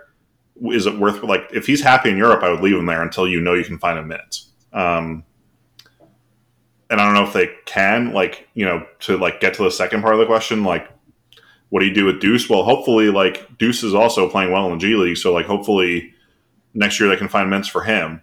Um, and like I don't see how you find minutes for both of them, so I'd probably like leave Rokas in Europe for another year to figure out like what we have with McBride first, and then maybe bring him over for 2023, 24. Yeah, my thing with Rokas is the way that he's playing. He's averaging, I think it's like, unless his stats have massively changed in the last like week and change, I, he's averaging like 18 and six or something wow. over there. Like it's not small potatoes. Like it's actually a pretty solid stat line. Like where it makes you think like, oh shit, like guys that young that have been that good in that league, you know, have generally been pretty damn good in the NBA. Um, so if he continues that, I think maybe there's a little more of a sense of urgency to bring him over, especially considering, in theory, offensively at least. And I mean, I think we saw some pretty encouraging things from him defensively in summer league, um, but offensively at least, he's sort of a perfect fit in that he doesn't need the ball. He can take some shot up, uh, spot up three point shots, um, stuff like that, and uh, you know, also handle the ball and do a little distributing and things of that nature.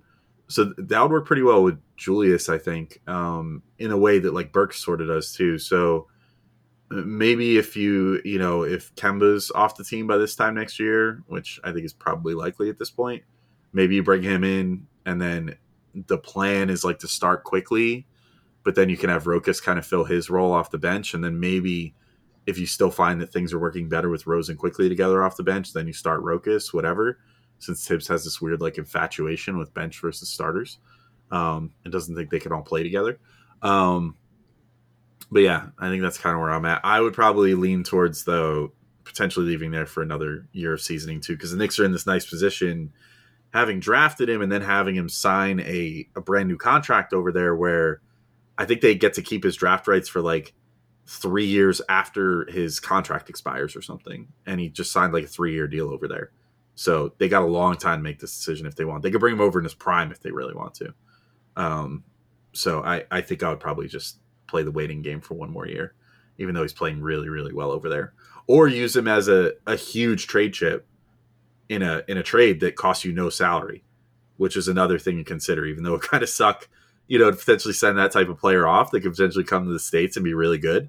I mean, if he puts up those numbers for the rest of the year, he would be like he would have a first round grade this coming year probably. He's an asset Yeah, at minimum. And he's Yeah, like a some big kind of asset. yeah, e- exactly. So, Zach, what do you think though? Before we close this, Um, I, I don't really know too much about him as a player.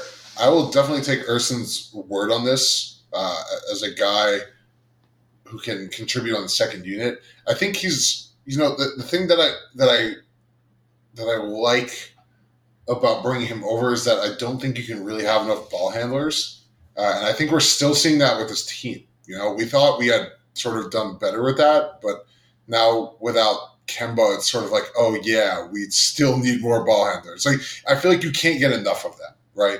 So to have another guy on the second unit, that's fucking awesome. You can you can probably play three guards in the second unit, honestly. And and that's the thing with Deuce as well is Deuce is probably a guy who can you can play him with two or three, especially off the bench. Off the bench, you might even be able to play him with the four. That guy is a tank uh, against bench units. Uh, I'm sure there's matchups you can't get away with that, but the, the guy I've seen him compared to and who he has reminded me of on defense is Marcus Smart. You can do that with Marcus Smart. So I, I'm not as worried about finding space for Deuce. I think as long as uh, as that stuff just comes along naturally, he'll find minutes if he deserves it, and Grimes too, for that matter. Uh, it's just going to be a long term thing. They're, they'll get minutes. These guys are not going to be healthy forever, uh, and if they perform, they'll get time. Yeah, yeah, I'm kind of with that too.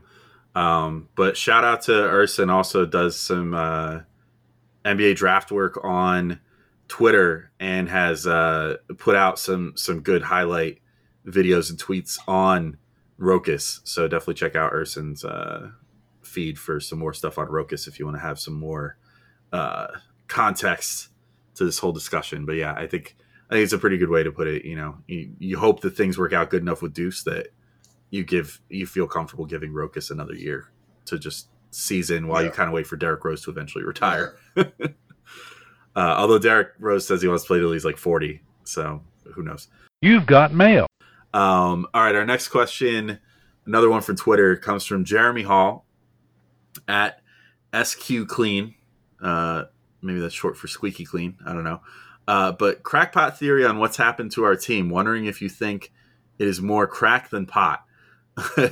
Was the amazing chemistry last year the result of the lockdown and players having nothing to do besides hang out in the gym with each other all the time?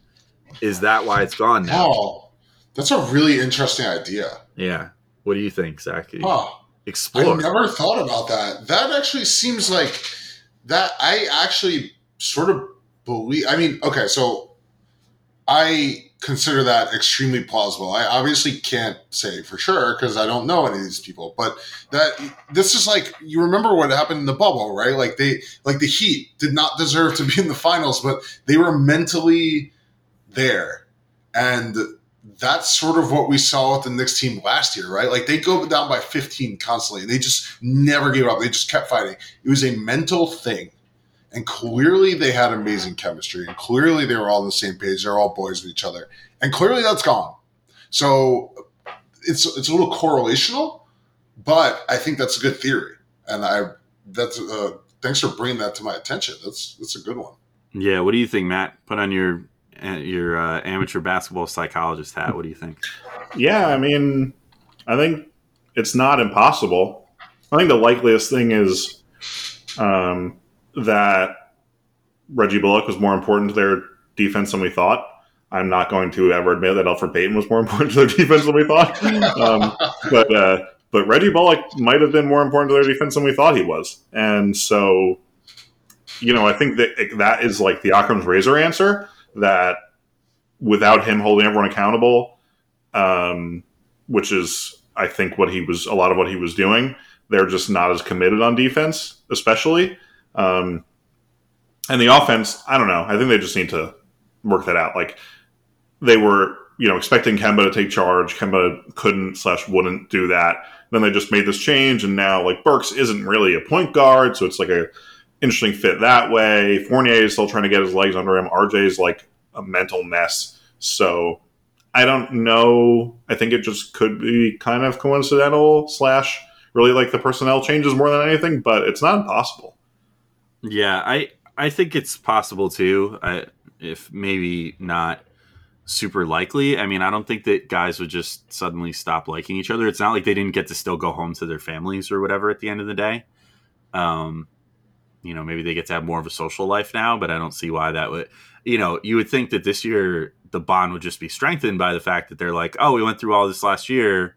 We've only got two new faces in here, and I mean, I think we've seen a little bit of like frustration and you know on court.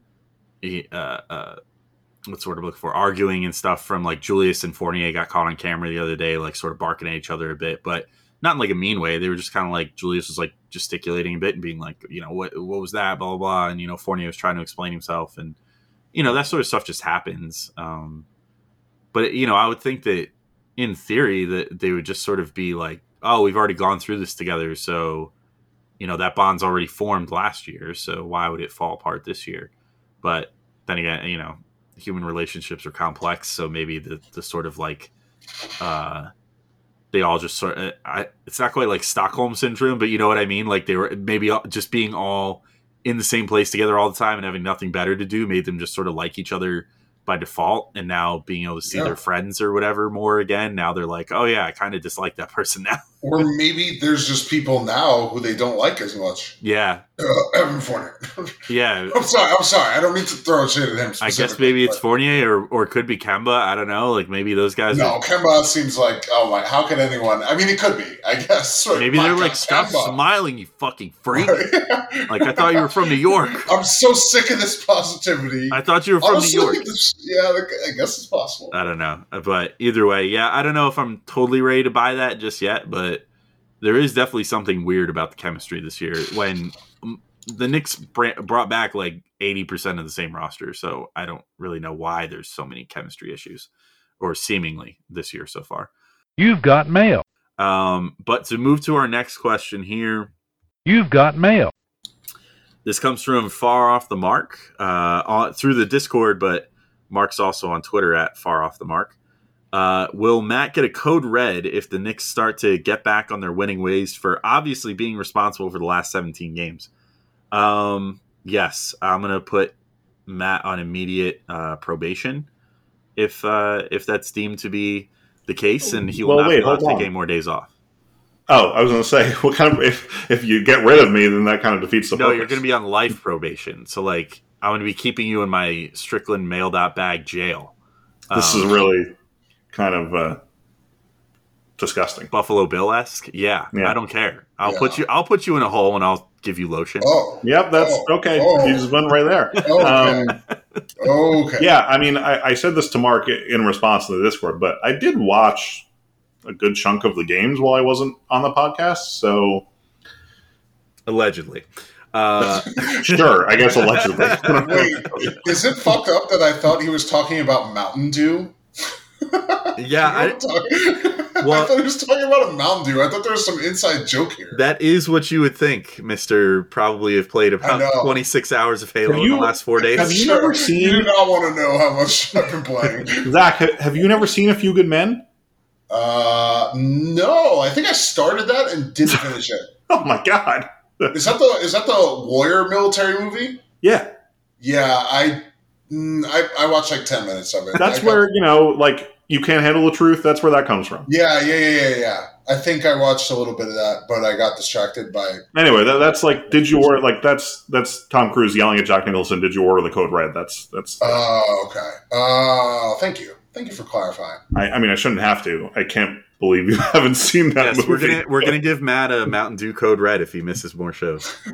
You know what? Maybe I'll. I, I wouldn't mind a free Mountain Dew. Maybe I'll skip some more shows. We're gonna we're gonna give you Mountain Dew torture. You're gonna have to drink exclusively code red until the next show. Oh, Ooh, that's tough. that's disgusting. It would be Oh. hilarious though. No, it wouldn't. I'd probably like be like pissing red. I think you might die. Think it might- you might just die. All right, fine. Yeah. You have one Baja Blast a week to cut it up. How's yeah. Oh man, Yeah, Baja. Blast. How did how did Taco Bell lock down I know, getting- right? Baja Blast exclusively? Easily That's the the best best. Mountain Dew. Yeah, by far. It's the best soda. Yeah, Yeah, no, I- you're right. It's You're right. basically the only soda I drink anymore. If I'm Yeah. being honest, Like, It's Yeah. not. I mean, I I will never not love Dr Pepper, but like Oh, Baja man. Blast is definitely the best soda, Oh, and Pepper's you so can good. only get it by going to Taco Bell. Taco They, Bell. they did. Wait, they're do have it. Yeah, they have cans. yeah, they did release stuff. it in cans a little bit ago. Oh yeah, It's, But it's I know that. nowhere. It's nowhere. But- it's like not in the store. But I would also never go to the store and buy cans of soda anymore. So it's pretty much just a treat if I. yeah, to I don't do that Bell. either. Like I'm already disrespecting my body, so I may as well get the soda too. yeah, exactly. You're at Taco Bell. Well, that's why Taco Bell did it hit? because it's like they know that you're going to feel compelled to get it. Yeah. and they're right. And have Yeah. no reservations because you're already doing terrible things to your body. Yeah. You've got mail. All right, let's move to our next question. Now that we've gotten off the Mountain Dew Code Red, though, uh, another one from Mark. Uh, if we had to trade Randle for a franchise point guard, which point guard would make the most sense alongside Obi, RJ, IQ, and Grimes, and why would it be De'Aaron Fox? I mean, we did I kind think of it is. we did kind of already give the case for this, so I guess Yeah. is there anyone you could think of that's a point guard that would make more sense than De'Aaron Fox Chris Paul, that might be Yeah, wait. reasonably attainable? Chris well, Paul, and okay, also fine. Chris Paul's like 90. Yeah, who cares? He's still the answer. I mean, he's definitely the best of them. Um, who? Yeah, who? I mean, Dame, who apparently is just uh, what? What did you say before? Kem on his way to becoming Kemba. One to two years away from me. Wait, do they have? So they have to be because like the other obvious answer is Steph Curry, but I, if they have to be reasonably attainable, then Oh yeah, that's true. I'm trying to think. Is there like another young point guard? There's that- no qualifier here. I will say that. yeah, Just- yeah, you're adding a qualifier, Alex. Mark didn't say reasonably Yeah, attainable. it's Steph Curry. It's, I will take Steph Curry. Well, it's it's saying if we had to trade Randle for a franchise, but you think you could trade Randle for for Curry? Randle and every No. first round pick that we can say, trade. Yeah. Yeah, it doesn't say it has to be fair. It's just So I'm turning on forced trades. yeah, I'm, just- All right. yeah, I'm doing. I do what I want. okay, then yeah, obviously it's Steph Curry. Uh, Okay, who else? congrats, we found it. Oh man, dude, Steph with I would Kobe actually- so wait, sick. Oh my what god. would what would how would IQ act with Steph Curry on the court with him? Would he like oh my god. would he take shots from behind half court? they would be playing off each other, dude. Yeah. They would have so much fun together. It would be amazing. Oh, man, can we just like get the Warriors to loan Steph to the Knicks for one game so we can see that? yeah, seriously. Just them having Honestly, team I'll practice. loan IQ to the Warriors for one game to see it. I don't care. Yeah, yeah, that would be pretty good. Um, Whack. I, I I'm trying to think if we're throwing out like unrealistic people that Do you, do you know who the closest to Steph Curry is, Alex? who the Say it. who the Yeah. oh, are you gonna say are you gonna say Dame?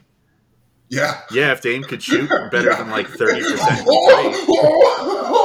you think Damian Lillard is suddenly a thirty percent three point shooter? I mean, I think I saw a report the other day that like he might be playing through an injury that he sustained in the Olympics, which if Yeah. if that's the case, that would explain a lot. But Well, yeah. I mean, if he's basically going to waste this year playing injured, then next year he's going to get a year older. And Do you remember when he beat the Denver Nuggets literally I can't by himself? I can't do this again.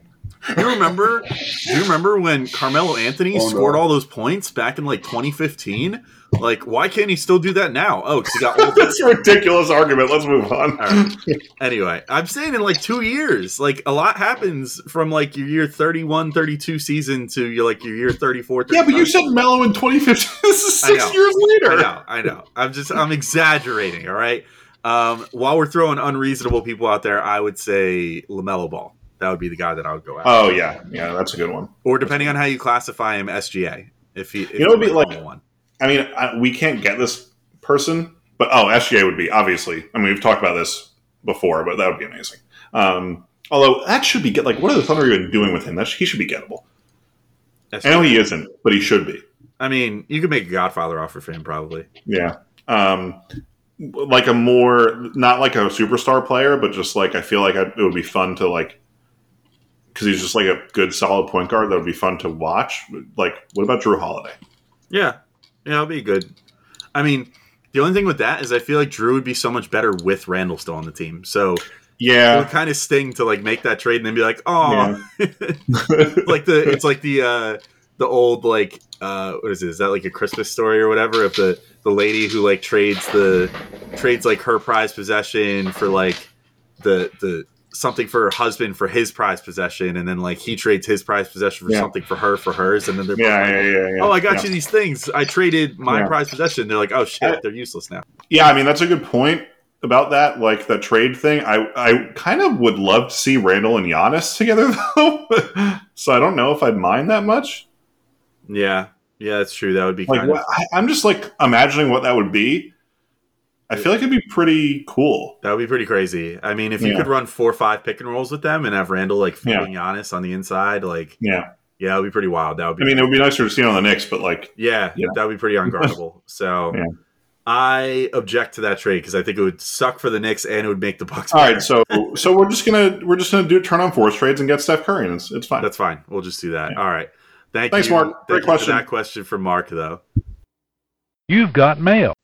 All right. So moving to our next questions here. These come from one of our old buddies, Jake Andrews at NY Critics on Twitter. Uh, Jake first says, as a loyal six dollar a month Patreon subscriber under a different name than my nom, is that pronounced nom de jour? Is that how that's pronounced? Ooh, yeah, Pierre? sure. Uh, it, it's I think it's it's nom de guerre. Nom de guerre? Yeah, I, Yeah, I think so. I was not good at French class. Um, I- well, I didn't take French, but I think that's what it is. under a different name than my nom de guerre, Jake. And well, you you do Latin because you're a lawyer, so you probably know it better than me. There are some Latin. It's a very like weird extrapolation. Whatever. Go ahead. Anyway, I I have a question. I believe that three dollars gets me warm thoughts, six dollars gets me access, nine dollars gets me VIP access, and hundred dollars makes me more or less an honorary Strickland employee. My question is, what does a thousand dollars a month get me? Would I like you know run this joint? How much uh, to do a hostile takeover of Strickland Gordon Gekko style? Then clarifies just busting balls. Keep up the good work, guys. Tell you what, Jake, if you got a thousand bucks a month to throw me, you can run the site, and I'll just like I'll save myself all the hard work, I guess. If you really want the package that lets you run the site, uh, it's all yours. So I will gladly train you up and uh, send you on your way while you're also paying me for whatever reason. Um, so Yeah, Jake, that that is a terrible deal for you. yeah, you're you're putting a thousand bucks into the site, and you like the amount of out work Alex does. You, you don't want to pay a thousand bucks to do that. no, yeah. I like. What's funny is like getting paid a thousand bucks would like almost barely start to cover it. Right. So I guess you'd really be helping me out and then making it so I don't have to work too. So that would be great.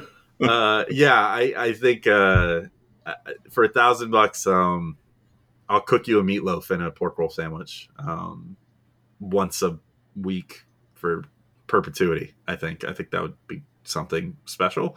I don't know. We'll we'll throw that out there right now. if someone wants to make ten You're- can you can you add the one thousand bucks a month tier and just make it like Alex will cook you dinner once a week? I could. I Go fly to Paris. I honestly, I would, I would probably for a thousand bucks a month, anywhere that's in the tri-state area, I would drive to once a week and cook something. together. Are you serious? You know the insane thing is, like, with how fast we got a hundred dollar a month patron, somebody might do it. yeah, maybe. I don't know. I mean, I am. Did pretty, it like w- it took us like literally like thirty six hours to get a hundred dollar a month patron, yeah, right? I, I'm a pretty good cook too. So, I mean, maybe someone. I kind of- in that. Can we can we like can we make it five hundred? I just want to see this happen. All right, maybe. No, I'll, no, keep it. Keep it. No, no, no, leave it. This is good. Someone does this. All right, you know it's Yeah. Maybe it's I'll a- add- Alex is gonna have to like drive somewhere. I mean, So- Yeah. Oh, yeah. This like is I said, like tri-state area. So as long as it's like Yeah. New York, New Jersey, Connecticut. Are you sure you don't want to modify that to the lower tri-state area before you get someone in Buffalo? Well, no, that's what I mean. Tri-state area is like New York Here's okay. Let me, let me fix this for you. Eastern Pennsylvania, New Jersey, New York City Metro, Connecticut. Yeah, I, I could do that. I could do that. Uh, like All once a week. I mean, as long as it's like a three-hour drive from my house, I, I think Mm. I would do that. Three-hour radius. oh my God! Is is all of New Jersey three hours from you? Uh, pretty much. Yeah, I can Like get how long does it take you to get to Cape May from where you are? Like Probably about three. maybe right? like three and a half hours, but Yeah. basically three hours. I don't think any of our fans live in Cape May. I to could get to so. I could get to Atlantic City in like two hours and thirty-five to forty minutes. Okay, so it'd be like three fifteen to Cape May. Yeah, yeah, Yeah. So yeah, I think I, I'll I'll- I'll add that five hundred bucks a month. We'll say yeah, I'll cook you dinner once a week. this is really funny.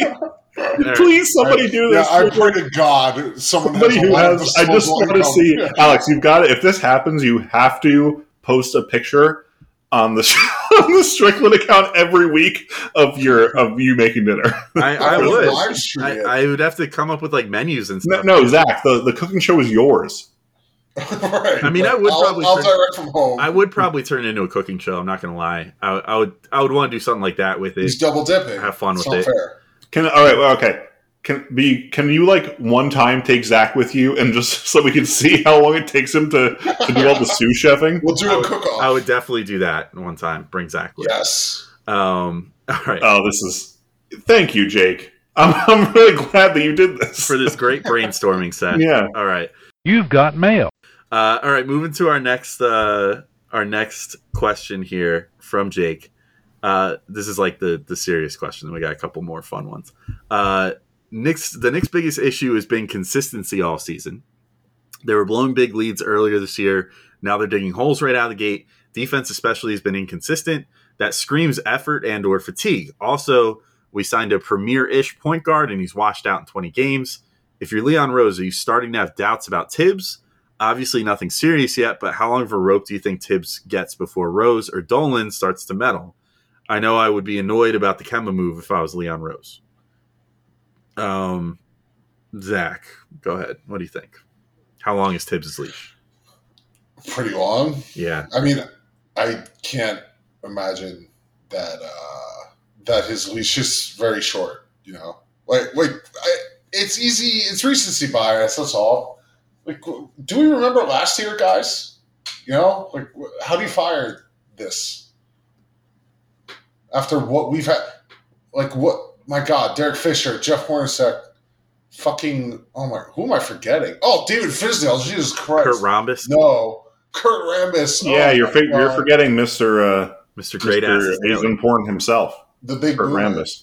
Yeah, Great asses no, daily. thank you. Keep me, keep Thibs here for five years. I don't give a fuck.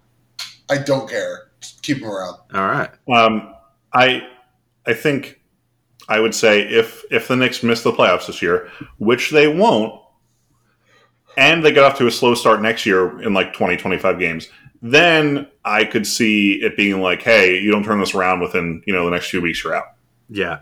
Yeah, I could see him getting on the hot seat with that same scenario.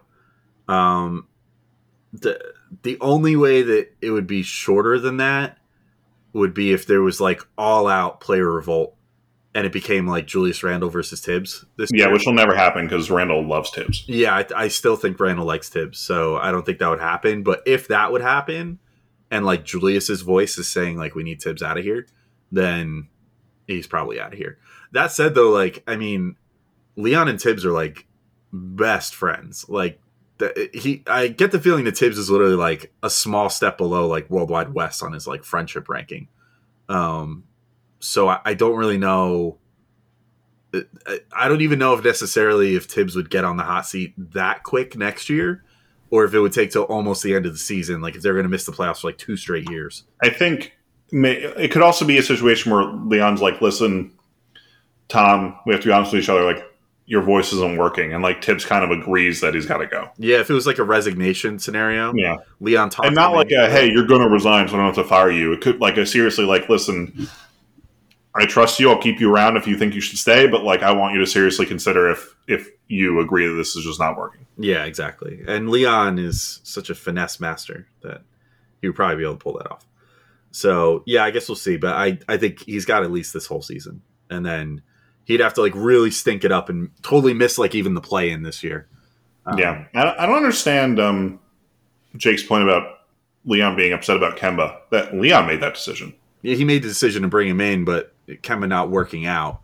You know, if you want to construe that as being a Thibs problem, even though I don't think Oh, it is. I, I think that's a I think it's that's a Kemba Kemba's problem. degenerative knee problem. Yeah, I think that the physical should have probably alerted uh, Leon a little more, but the Yeah. price tag was still fine. I mean, I'm No, I would have done. I would still. I would still. Even if you told me there were like, if you told me this was going to happen, I wouldn't do it, obviously. But but if you told me like there was a seventy five percent chance of this happening, I would still do it. Mm-hmm. Yeah. So yeah, I, I think uh, I think that's basically it. Though the answer would be at least this whole season, somewhere in the next season, if they're really underperforming, they would start thinking about potentially parting ways. You've got mail. Uh, so all right, we got a couple of quick hitters from Jake here too. Um, so Jake says final questions. Uh, first one here. in Uno, if you draw a draw card during a draw four, for example, uh, do you have to continue to draw, or can you immediately play the draw card back at your opponent? I think you have to draw until you draw four, and then you can play the card. Yeah, That's how I always. I don't play think it. you can. Yeah, play- yeah. I don't. I don't think. No, I, I think you're supposed to be able to. You can play it immediately. Like if if you played a draw four and the next person has a draw four, you can play that and then. But if you draw it, you can't play it. yeah, I think you have to finish your like action. Yeah, that's what I'm saying. I think I think if you start drawing, But but what I'm saying is, if you pick up the draw four, you can't play it. Right. We're all on the same Yeah. page, No, Zach. no, I thought you were saying. I thought you were saying once you finish drawing the four, then you can put down your next draw four, which I don't think is the case. I, I'm not sure. I haven't played Uno in so damn long. Wouldn't it be your turn then? So of course you could put down the I mean, I guess four. it depends no, on how many you- people are playing. If you get draw four, you get skipped. If you draw cards, Oh, you do? you- Yeah, you, that's your turn. Oh, I don't remember. I don't remember that you get skipped if you get draw four. Yeah, well, that's the fun of when you do the plus twos and you just. I, I mean, I haven't played around. Uno in a while, so I haven't Yeah. played Uno in a long time. I time. mean, I could be misremembering too while Yeah. we're all hedging. Well, So- all right. Uh, well, this one we should all know. Also, do you collect two hundred dollars when you pass go in Monopoly? Obviously, yeah. Well, how else do you get money? free money, Well, baby. yeah, Yeah. I think I think he's asking because like there there are rule sets in Monopoly where you don't.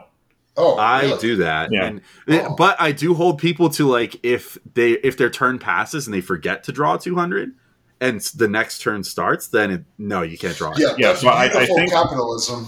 I think Jake is like not asking if that's the rule. Everyone knows that's like the standard rule. I think No, no. he's asking if like If- you if personally play a play variant. with No, I the- know. that rule. I'm saying like Um, I, I obviously yeah. always do it. Like I would never nix that rule. I I think I've played with I think I've played without it before.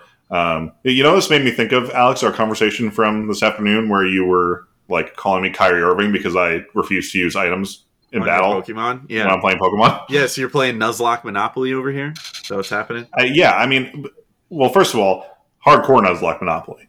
Um, those are the hardcore Nuzlocke rules. Second of all, if you want to make the game harder, don't heal your Pokemon in battle with items. Okay, who said I want to make the game harder? I want to win. I still won. Okay, cool. Good for you. All right, Kyrie. Don't believe in Western medicine for your Pokemon. Only feed I them don't know. How you berries. Only all natural remedies. All right. I see how it is. Um. Anyway, all right. Ugh. Zach, how do you feel about Pokemon? You play Pokemon? Eh, I just don't care. Yeah. Yeah. All right. Well, I mean, honestly, I was expecting him to be like, "Oh, you babies," the guy who plays Call of Duty all day. Yeah. If, it- play if this were James, he would call us babies. But Well, obviously, James would call us I mean, babies, but look, it, it was implied that you guys are babies. I just didn't want to say it out. Pokemon is fun. Like, let's not. Pokemon for is fun and timeless. Did Yeah, you guys know that pretend otherwise. water is good against fire? No. Yes, I, I've I never know heard that. Sorry, Zach, tell me what the uh, what the multiplier is on that. I, I I really just don't even care to keep this going. See, honestly, I'm- I'm so honestly for someone who loves D and D as much as you do, it's actually very similar to like D. No, no, this is min. Ma- that's min maxing D and D. No, I, no, I don't care about that shit. I'm here to pretend I'm a wizard. Oh my god. So Zach plays purely narrative D and D. That's good to know. It's true. Uh, that's true. true. I, I- I've never played D and D before. oh my but- god, we got to change that one day. I cried in my last D and D session. What? I'm kidding. We should do Oh a my one shot though. That'll be fun. Oh, we should do a one shot. Maybe we we, can do we can't do it with three people. If- Should we do a Uh, straight only if- shot?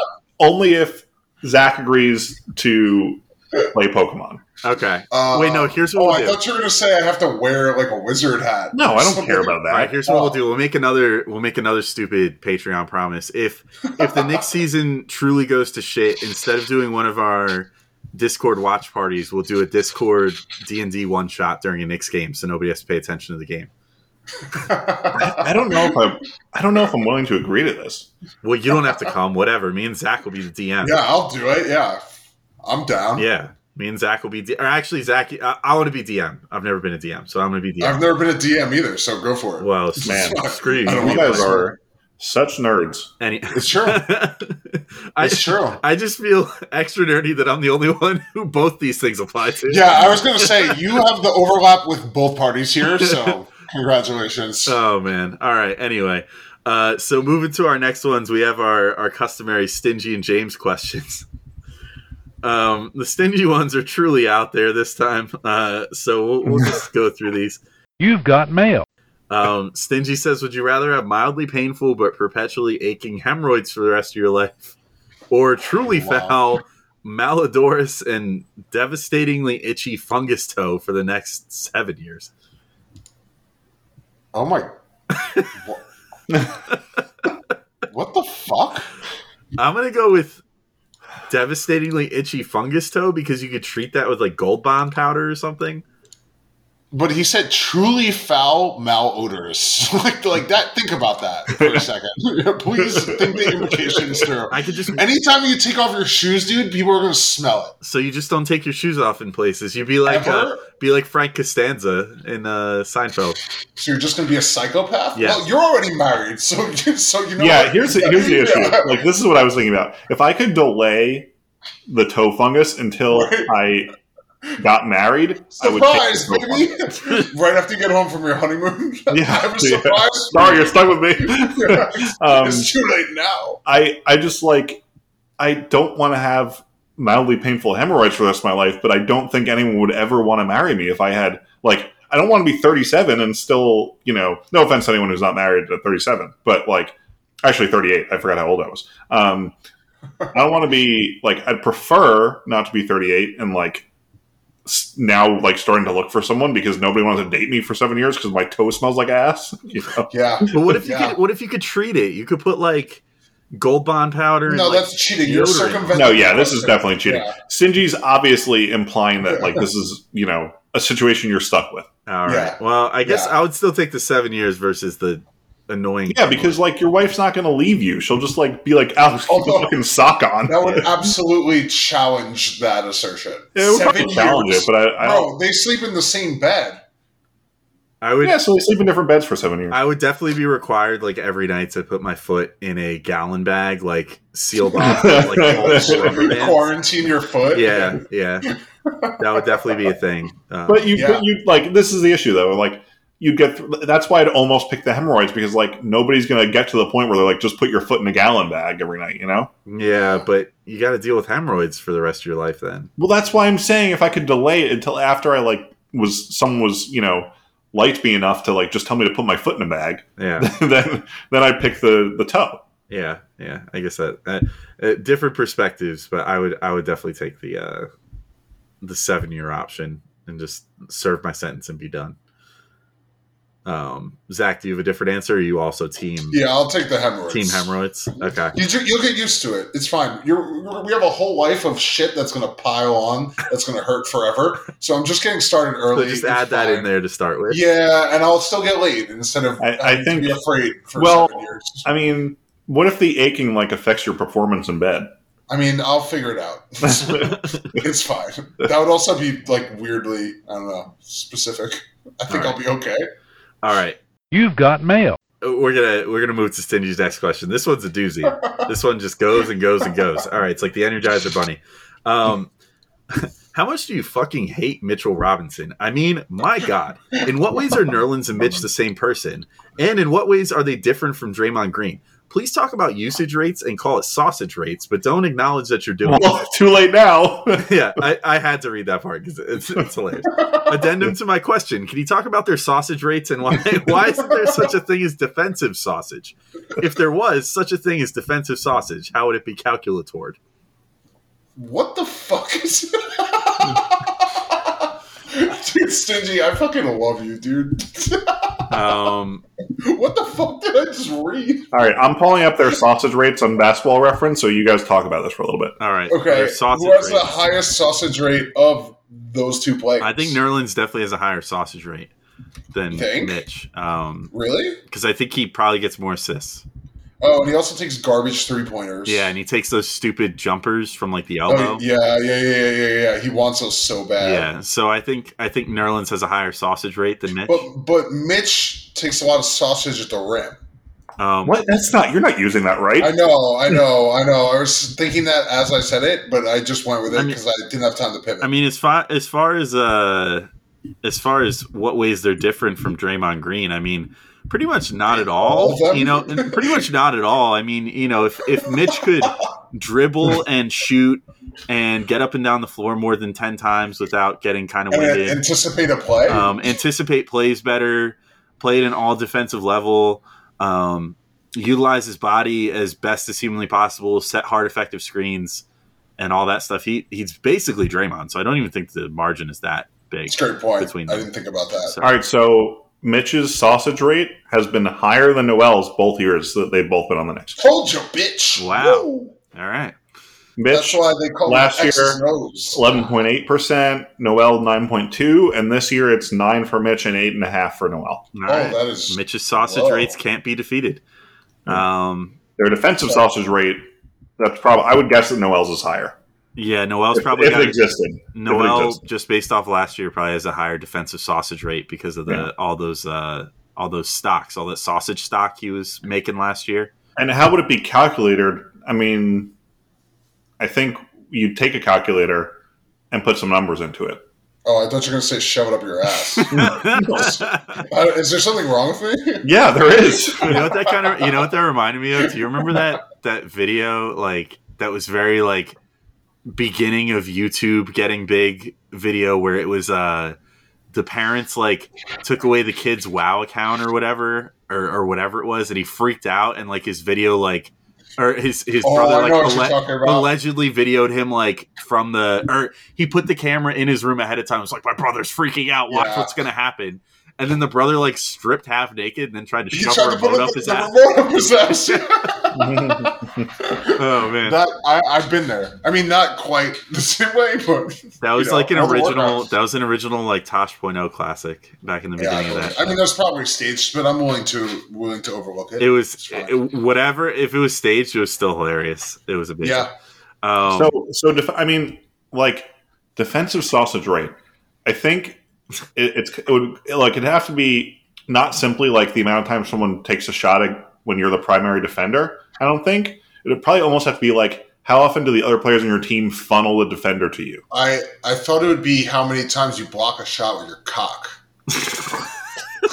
Can you take this very serious question seriously, Zach? I think I, I see no other way to I, interpret. I think this. in actually I think sort of similar to what you were saying that I think that if you were going to calculate a defensive sausage rate, Nerlens would win because Nerlens is the type to challenge people to come right at him so that he can Yeah. defend them, Yeah. rather than Mitch who just sort of deters people a lot of times. Yeah. So I think that would If, help. if he's not fat.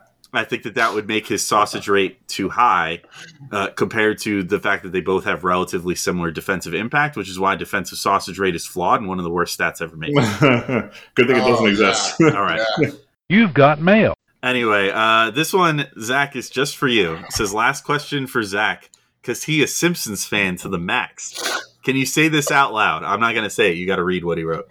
Okay, first of all, I've watched The Simpsons like five times. You're a huge. I was really curious. I was like, I didn't know. Yeah, I don't, I don't know why this is addressed to me. It's a- I guess because I don't watch The Simpsons. Because you're a huge somehow- Simpsons fan. So go ahead, Yeah, Zach. I don't know how he found this out. Uh, I hand Apu pin me pants. Did you guys know that we're secretly children? we're, we're actually we're actually nine children in three different trench coats. this is this is the longest episode of Knicks mailbag. It has clearly also gone the most off the rails. You've got mail. Um, all right, moving to our final question. This one comes from our very own James Marcita uh, on Discord. Mailbag question: Do you believe Jesus Christ is our Lord and Savior? Uh, Matt, let's throw that to you.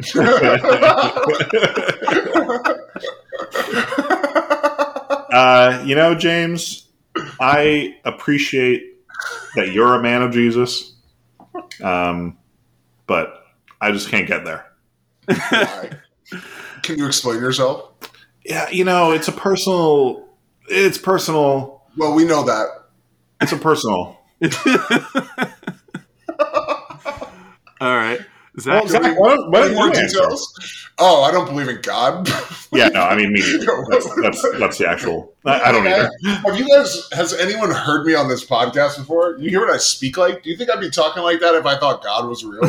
Come on, give me a break. I'd be going to hell. I will give the I will give the political answer, and I am I am agnostic, but I would never, and I mean this is the truth. I would never fault anybody for turning to religion as a, Yeah, me neither. Just to be clear, as something It's that cool. comforts them or or helps them get through the day. I Just fault don't James. anybody. I fault James specifically for turning to religion, but anyone else is fine. Yeah, I would, I would fault James because he would probably do it for clout. Um, It's a great point. anyway, this has been whatever episode of Knicks Mail Not Bag. Oh my god, Oh. dude! How do you never? Seriously, I think we're on he like did it last week. I think we're on like forty one or forty two or something. That's helpful. Yeah, Good job. I think the last one was forty.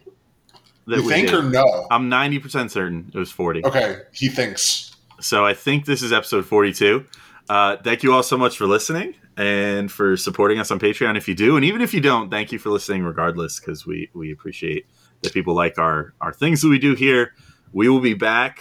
Ooh, we're going to be we're going to be back close to uh, our Lord and Savior's birthday. Um, Nice, nice. Uh, the week of the week of Christmas, it looks like. Um, which I oh, do- Christmas themed questions, guys. which I, I yeah, which I do celebrate as a, a believer in consumer. Yeah, you should. Um, can't wait. Give give two Jews and Alex the Christmas thing. Which which or, which Knick would you like to have as an ornament on your Christmas tree? and Oh, As an ornament. Yeah. I don't know. I'm just spitballing, that guys. seems very Don't ask that racist to me. question. That seems very Here- here's what Um, here's what you should do. If you what the fuck, what the fuck are you talking about? anyone out there, if you sign up for the five hundred dollar Patreon, we will record the podcast from your house as Alex makes you dinner. Next. I don't think anyone wants that. that would be pretty awesome. Oh, awesome. they probably do. Are you unfortunately, sure? Okay, they can pick. All right, that would be pretty awesome. Uh, for what it's worth, I'm going to wait for someone to actually express interest in this $500 tier before I make it because just as, Oh my god, he's backing on the. You can't even type it uh, up? Do you see this? All yeah, do you see this? He's scared. Oh my fine, god. I'll type it up anyway. He's terrified that a wealthy patron of the Yeah. arts is going to take advantage of this once in a lifetime opportunity. you're the one who agreed to lower it to five hundred. Yeah, you could have kept yeah, it at thousand. seriously. Yeah, why did you do that? I tried to save you, and then you went and said it again. Fine, I'm executive decisioning and making it a thousand again. No, come on. All right, it's done. It has been said. Thank you for listening to episode 42 ish of Knicks Mail That Bag. We'll be back in two weeks for your surely tons of Christmas themed questions. Hopefully, Knicks win a couple games before then. Thanks everybody for listening. Peace out. Talk to you all next time.